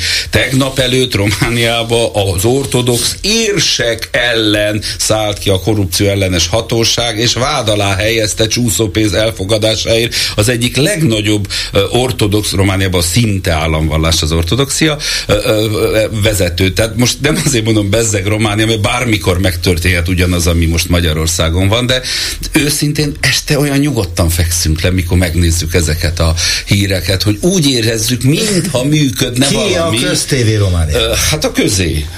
Tehát egy olyan felügyelő bizottságban van, ami a parlamenti algoritmusnak megfelel, ott pedig a legnagyobb arányszáma a szociáldemokrata pártnak van 35 százaléka. Tehát jótól kérdezed, mert Attila, jól tudom, a román médiahatóságnak is volt Igen, vezetője voltam hosszú évekig. éveken Tehát ilyen, így működik a román Nem azt mondom, hogy nyilvánosság. Európa legszebb, leg, ö, ö, ö, gyönyörűbb országa, de mivel annyit kapott Románia fejére, hogy korrupt, hogy sógorkoma alapon van, hogy megpróbál vigyázni, megpróbál vigyázni rá. Én abban reménykedem, hogy ez a másik országom is, ahova lelkileg vagy szellemileg próbálok tartozni, és elindul errefele. De visszatérve a számvevős dologra, te- természetes, hogyha veszélyt jelent, akkor a számvevőszék ott lesz, és vizsgálódni fog. Ezért mondom, hogy a demokratikus intézményekben való harcnak úgy láttam, hogy nagyon kevés esélye, reménye van. Hát e- ebben tudom. igazad van, majdnem nulla, de ha kivonulnának a parlamentből, akkor a nullánál Jó, is kevesebb. jó. Az, az lenne a negatív nulla. Ez a pozitív nulla, az Szó, a negatív. szóba jött ez a konzultáció. Tehát én, én, én nem vagyok senki, csak arra gondoltam, hogy aznap, amikor megjelent, le kellett volna fordítani angol, francia, olasz, spanyol, német nyelvre, és személyesen minden Európai Uniós képviselőnek a kezébe adni, és megvárni, amíg elolvassa. Szerintem ez, mi, szerintem ez megtörténik. Amíg nem- elolvassa, Igen. mert itt valószínűleg egy külső nyomásra is szükség van. Ha nem szigetelik el Magyarországot, akkor tényleg őrült módon fog uh, Szijjártó Péter. Ezek katonai repülővel úgy játszani, hogy a, a köztévében tényleg azt hiszik, hogy a világot reggel ő indítja be a forgásra, a napot főhozza az égre, este le kell tegy, aztán a haját lesimítja, és elmegy foci edzésre, és közben, közben tényleg, ah, ahol megfordulok külföldön, és szóba jön, hogy hát én mi is vagyok, és miért beszélek magyarul, mindenki fogja a fejét, bármit a demokratikus része, hogy Istenem, hogy bírjátok? Nem, nem, nem, én egy másik. Tehát azt, azt nehéz elmagyarázni, hogy Erdély, hogy van ilyen, vagy valami, de legutóbb Hollandiában ö, voltam az Ütrechti Egyetemen, és ott beszélgettünk, és, és kétségbejtő, a, de, de kéne, ez a nyomás meg kell ide érkezzen, hogy, hogy tényleg megértse az is, aki az ABC-be a, a, az ártámogatott farhátat vásárolja, hogy ez nem lesz jó ez nekik már nem, nem lesz már jó. kivezették ezt az ártámogatást a farhátra. Kötelező akciózás van. Hol, ja, kötelező hol, hol akciózás van. Ott a műsor után. Akciós farhátat Farát, keres. azt imádom. Meg a töltött Hát szerintetek annak van értelme, hogy ezeket a konzultációs éveket különböző helyeken az ellenzéki lelkületű emberek gyűjtik, ilyen például az A-hang és az Egységes Diákfront, 700 leadópontot állítottak fel, Van, ahol, van, ahol el lehet van, vinni. van, van. De Erről most már, várjál, de most már a kormánypárt is mozgósította az embereit ez ügyben, és már ők is gyűjtik a kitöltötteket. Ebből látszik, hogy van. Így van. Ér, érzékelik, valószínűleg mérik is, hogy na, milyen az embereknek a hangulata, elmennek-e, és valószínűleg úgy találták, hogy hú, lehet, hogy itt most többen fogják odaadni, többen vannak fölháborodva. Mi lesz, hogyha az ahangnak sikerül lehet, hogy egy millió, de lehet, hogy csak 500 ezeret, mindegy, az jó nagy halom lesz, bemutatni, hogy kérem szépen ennyi összejött, gyűjtsünk mi is, és próbáljuk ezt a dolgot valamilyen módon semlegesíteni. Ez mutatja, hogy van értelme. Én attól félek, hogy a végén 14 millió szavazólap fog összegyűlni, és kiderül Magyarország nem 9 millió valahány százezer lakos, hanem 15-16 millió. Tudjuk, hogy így van. Hát, hogyha igazán Marosvásárhelyen talált nem tudom, hogy milyen szavazólapoknak a legendája, akkor lehet, hogy ez is még megtörténhet. Szerintem azért van értelme, egyrészt tényleg meg mozgósít, másrészt meg valószínűleg a jövő az valahogy azoknak a kreatív civil szervezeteknek a környékén fog majd kitalálódni, vagy, vagy a fiatalok azokhoz fognak vonzódni, akiknek vannak ötleteik és érdekes dolgokat tudnak csinálni, mert ez nagyon könnyen elmondható, hogy mi kell, hozd be, ne törzs ki, hozd be, nálunk lesz. Erről lehet mutogatni képeket, hogy itt áll nálunk tíz cipős dobozzal, a kormány tud, akkor miért ne tudna az a hang is, és így tovább. Lehet hozzátenni ezeket a sztorikat, hogy majd eladjuk a méhbe, és az árából a szegényeknek veszünk tűzifát, vagy nem tudom én bármi egyebet, de azért van szerintem a, a civil szervezetek bevonása, ugye emlékezzünk a nyomtas te is mozgalomra, meg ezekre a fajta dolgokra, amelyek mégiscsak jobban eljutottak az emberekhez.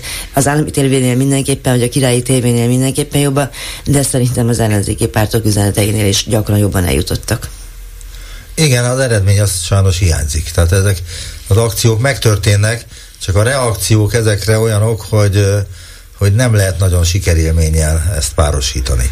Meg Gábor, ez mindennel így van, és ne várjuk senkitől se, egy pártól se, civil szervezettől se, hogy fölfedezi egyszerre mindenki számára érthetően, hogy ez a rendszer miért rohadt, miért bűnös, miért gyalázatos, miért gazember, miért Tudjuk, tudjuk, tudjuk, de a társadalom jelentős részének a hangulatát nem sikerült átfordítani. Ne várjunk egy, egy akciótól, egy-egy szereplőtől De már évek óta csodát. mo- mondjuk, Gyuri, évek óta. Igen, de azért, mert Orbán Viktornak részben volt szerencséje ezzel a hosszú ideig tartó konjunktúrával, tehát gazdaságilag jelentősen jobban tudott élni az átlag magyar mondjuk 7 De éven ideje keresztül. már nincs konjunktúra, és még egy mindig ide- de elég minden, magasan van a Fidesz de ahhoz népszerűsége. meg nagyon ügyes, nagyon ravasz és nagyon aljas, hogy a magyar társadalmat folyton félrevezesse, és ezzel a nacionalista indítatású, hogy mi különbek vagyunk mindenkinél, mi nagyon jók volnánk, na de az unió szankciói Oroszország ellen, ezek tönkre tesznek bennünket, ugye? Meg az unió meg akarja szüntetni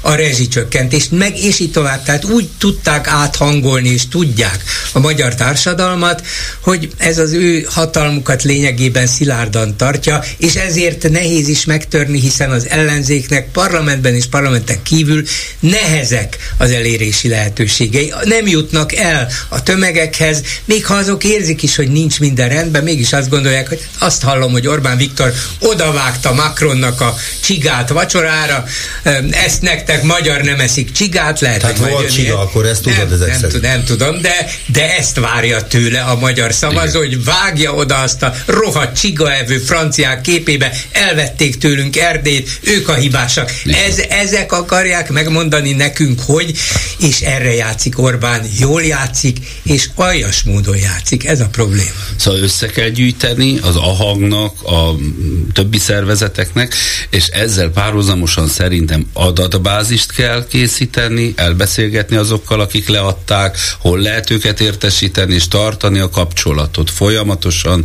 hogy mondjam, hálózatokat kell kiépíteni, és azon keresztül akciózni, akciózni, akciózni. Bármi pici dolog történik, kifut rá egy akció, buszvezetők sztrájkolnak, elindulunk gyalog egyik megállóból a másikba, lássa az utcán sétáló is, hogy igen, készül valami, mi készül, megpróbáljuk a demokráciát valamilyen módon megmenteni. Megpróbálunk valahogy Európába maradni minden erőfeszítéssel. Mondjuk ezzel az adatbázis készítéssel éppen vádolja a kormánypárt az ellenzéki pártokat, hogy ez arra jó ez a történet, hogy adatbázist gyűjtsél. Hát, ha önként odaadom a címem, telefonszámom. Börtönbe bablevest, igen. De, rá, de ráadásul nem kérik se a címet, se a telefon, hát se semmit. Sőt, azt mondják, hogy igen. mi csak az ívet kérjük, ami nincs semmi. Nincs sem, semmiféle cím, semmilyen azonosítási lehetőség. Nulla, nincs, nem létezik. És hát ha ezen az alapon azzal vádolják őket, hogy adatokat gyűjtenek, nem. Ez nem így van. Már csak azért sem, mert sokan attól tartanak, hogy ha én odaadom, hát biztos van ott rajta valami titkos kód, és akkor majd a kormány megtudhatja, hogy én odaadtam az a hangnak. Nincs rajta, ezért nem is kérik. Igen, de azért úgy gondolhat egy egyszerű állampolgár, hogy névre, címre megkapja ezt a kérdőívet, tehát tudnak róla a központban, mert hogy elküldték neki. Na de azt, azt eddig is tudták, hogyha nem küldi vissza, úgyhogy te például, aki nem küldöd vissza, tudnak róla, hogy Honnan kaptál. veszed, hogy én nem küldöm vissza? Ja, hát látod. Demokratikus jogállam. Na jó, magamra veszem ezt a terhet, bolgár nem küldte vissza. Tudják. Nem küldted vissza. Tudják rólam, és nem történik ettől Holnapi még Magyar Nemzet címlapját látom. Bolgár megtagadta az állampolgári kötelességét. Sőt, odaadtam az ívet az ahangnak, képzeld el. Ez állampolgári kötelességé is lehetne tenni, vagy lehet tenni esetleg ezt a, van a ezt európai, a butaságot? Van európai ország, ahol kötelező szavazni. Azt tudom. És ha nem szavazó, fizetsz simán bevezethetnek itt is egy ilyen. Az Európai Unió nem fog felháborodni. Hát, ezzel, ezzel még önmagában talán nem is volna baj, de nem, még hozzáteszik, hogy baj. egyébként a Fidesz és a KDNP között választhatsz, és akkor megvan a választási hát lehetősége. Akkor már mindjárt Mindig más. meg volt. Kijöttek a idei PISA mérés eredményei. Egy hallgató ma a fórumban mondta, hogy hogy most nem tudja, hogy miért vagyunk kvázi ellenzékiek, mert ő kormánypárti, ő Fideszes mondta, annyira oda ettől, hiszen Magyarország a középmezőnyben van, ott, ahol volt, olyan nagy differencia nincs a különböző országok között, Magyarország jobban teljesít, mint Románia, meg jobban teljesít, mint nem tudom még ott melyik országot mondta, tehát szerint ez rendben van. Mi a véleményetek erről?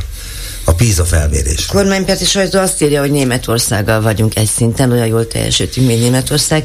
Az a nagy probléma, hogy azért ez egy általános tendencia, hogy mindenütt romlott többek között azért, mert, mert ugye a Covid periódusa megrázta ezt a nemzedéket, mindenütt romlottak az adatok, de egy folyamatosan hosszú ideje romló tendenciában lenni, az semmiképpen nem mutat semmilyen jó jelet, és aztán többféle elemzése is van ennek.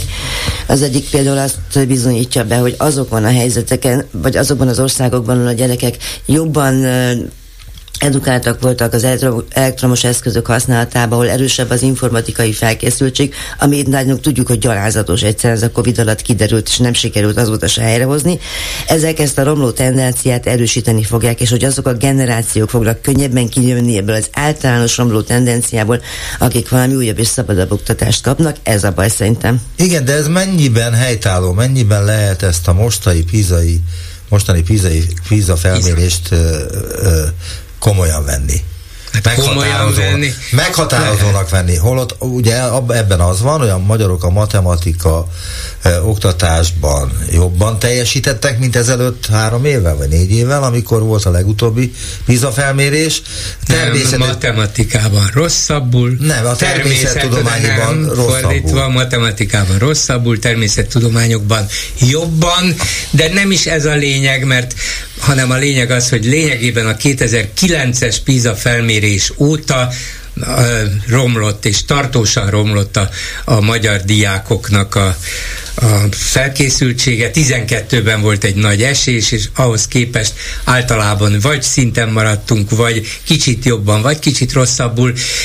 Az a, az a baj, ugye ez egy felmérés, egy bizonyos módszer, amit mindenhol egyformán próbálnak alkalmazni, és nyilván nem pontos, és nem lehet tudni, hogy valóban a szingapúriak annyival jobbak-e, meg a kínaiak annyival jobbak-e, mint a magyarok, vagy az oroszok, vagy az amerikaiak és ha a szingapúriak valóban a legjobbak, mert ők teljesítettek most kirívóan jól, akkor ez biztos nem a szabadság, meg a gyerekek önállósága, meg a tanárok önállósága, hanem valami egész másfajta társadalmi fegyelem, követelményrendszer, amit ott megkívánnak, és amit ott meg is lehet csinálni, Európában meg nem lehet, Amerikában meg pláne nem lehet megcsinálni. Szóval a lényeg az, hogy ez valamire jó, valamilyen összehasonlítási alapot ad, de egyet biztos mutat, hogy Magyarország ahhoz képest, ahol 15 éve volt, nem jobb, hanem rosszabb. Pont. És akkor se voltunk olyan boldogok 2009-ben. A román sajtó egyébként foglalkozik nagyon ezekkel a kérdésekkel? Természetesen, mivel Románia jóval Magyarország mögött van ezeken a felméréseken, de az az igazság, hogy a román sajtóban is a kommentárok politikától nem függetlenek. Tehát aki ellenzéki, az a hatalmat szidja, aki a hatalom, az az ellentéket szidja, hogy négy évvel ezelőtt bezzek, ti nem csináltatok semmit, és sajnos Romániában is az oktatás olyan, mint egy ilyen rony darab, amit három-négy kutya egymás szájából tép ki, és nem tud arra koncentrálni, hogy, hogy e, ebben a kérdésben egy nemzeti konszenzusra kéne törekedni. Azért persze Magyarországon is ritkán látom, hogy Romániában egyáltalán nem látom, hogy a finn oktatási miniszter szakértőkkel ide látogat, vagy mi oda látogatunk, és megbeszéljük ezeket a kérdéseket, hogy ti mégis hogy jutottatok azokra a jó eredményekre. És akkor ezt is meg lehetne tudni esetleg, hogy a finnek miért rontottak most látványosan, Pontosan. Vagy Pontosan. a lengyelek és a csehek miért jobbak már régóta, mint mi? Pedig tőlük aztán tényleg V4-ek keretében meg lehetne Az Európai Unió erről kéne szólni, hogy az értékeket cseréljük egymás között. Természetesen van egy nemzeti karakterológia, valószínűleg az ő történelem oktatásukban annyi török csatát nem nyertek meg mostanáig, mint amennyit mi megnyertünk. A jövőtől tudom, ez is változni fog, mert magyar-török közös év lesz. A, az egri lesz. Lehet, hogy, lehet, hogy mindegyiket közösen nyertük meg. Valószínűleg. Hunyadi János és a törökök együtt győztek Nándorfehérvárnál. Valószínűleg, így van. Aztán van egy érdekesség, ami már régóta téma a közgazdászok körében, ez az infláció számítás. Többen azt állítják, hogy ez a 9,9, ami októberre bekövetkezett Magyarországon, ez a csalás eredménye, mert hogy nem úgy kell számolni, mert legalábbis eddig nem úgy számoltuk, ahogy most számolja a statisztikai hivatal. Mi a véleményetek erről? A közgazdászok kikérik maguknak ezt, hogy 9,9-re csökkent az infláció. Mármint a hát a Azért, hogy mert egy, egy hallgatóm, aki rendszeresen bombázott engem már hónapok óta azzal, hogy a nyugdíjas, vagy a nyugdíjaknak a kiszámítása, meg az infláció számítás szerinte nem korrekt, és amikor legutóbb kijött ez a talán októberi inflációs adat, hogy az energia, háztartási energiafogyasztás ára, vagy a háztartási energia ára jelentősen csökkent, akkor azt mondta, hogy már bocsánat, én ezt nem értem, ez itt valahogy nem stimmel, hiszen tudjuk, hogy ez a háztartási energia ár, gázé és a villanyi is ugyanaz, mint volt egy évvel ezelőtt. Tehát az előző év októberéhez képest ugyanaz. Ami változott az az, hogy éppen a bizonyos fogyasztási szint fölött meghatározott mondjuk hétszeres gázár, az elijesztette a fogyasztók egy részét, mondva, hogy hát akkor kevesebbet fűtök, és kevesebbet használok a drága gázból. Na ezt elkezdték mennyiségileg súlyozni, azt mondták, hogy hát jóval kevesebb fogyott a drága gázból, ezért aztán összességében nézve a gázfogyasztás ára, meg a villanyfogyasztásé is, ugye az duplájára nő egy szint után. Tehát itt van a csökkent, igen. És itt ez a, a hallgató írt nekem egy levelet, és keményen küzdött, hogy kérdezzek én már meg valakit, mert őt neki ez nem tetszik. Mondom, jó. Megkérdeztem először Katona Tamást, azt mondta, hát igen, ebben van valami. Aztán megkérdeztem Mellár Tamás, mind a kettő a KSA volt, elnöke volt. volt de a Katona Tamás ugyanúgy is mondom, ennek a hal, nyugdíjas hallgatónknak az észrevétele alapján kezdtük el firtatni, és azt mondták, hogy igen, nem mondják azt, hogy kifejezett csalás, hanem egy olyan módszertani stikli, amit nem volna szabad tulajdonképpen alkalmazni, mert ez nem ár összehasonlítás, hanem kvázi érték összehasonlítás. Hát valami most drágább lett, abból kevesebbet fogyasztok, de ezen az alapon nem lehet az árakat összehasonlítani, és már kezdi vizsgálni az Európai Unió. Igen, is. de voltak éppen az az egésznek a rezümé, hogy Orbán Viktor nyert. Mert amikor rendkívül magas volt az infláció, akkor előjött azzal, hogy figyeljétek meg, évvégére, igen, 10% alá, tehát egy számjegyűvé Ez a 9,9 azért ez egy nagyon-nagyon kilóg a lóláb típusú szám tud lenni. Most, most már 7,9 lesz. Szerintem kettő vagy három, mert abba kell mérni, hogy mennyire maradt meg a választótábor a hatalomnak. A legutóbbi felméréseket nézve megmaradt, tehát az infláció nem nagy, és ennyi, tehát nem menjünk bele számmisztikába, mert hogyha a lakosság többsége elégedett a hatalommal, akkor tök mindegy, hogy 17 százalék vagy 4 százalék. Szereti, megválasztja, és pont. Csak ez azért furja, mert azt nagyon sokan mondják, hogy az infláció érzékelése az állampolgárnak a sokkal magasabb, mint a tényleges infláció, igen. amennyit mérni szoktak. És még csak annyit Pláne ez a nyugdíjasoknak. Igen, igen, igen, de egyáltalán bárkinek is. Tehát látod, megint drágult, és akkor érzed, hogy persze infláció van, de hát nyilván nem fog számot mondani, de ez most lényegtelen, hanem hogy azért az Euró, Eurostat és egy csomó uniós intézménynek sincs olyan jó, tudomásom szerint olyan jó uh, kapcsolatrendszer azokkal az adatokat, amelyeket a KSH-tól tart, kapnak, és emlékezzetek vissza, hogy annak idején, amikor elkezdték ezt is kézi vezérelni, akkor mind Mellár Tamás, mind Katona Tamás elmondták, hogy ennek így nem lesz jó vége, nem azt mérik, nem úgy mérik, ahogy kellene, és hogy könnyű most már politikai megrendeléseket teljesíteni a KSH-nak, ami nagy szégyen. Az. Ennyi? Ez volt akkor lényegében a végszó? Hát vagy mit esetleg... mondjunk? Azt akarom mondani, hogy a 9,9%-os meg a most kimutatott 7,9%-os infláció is óriási.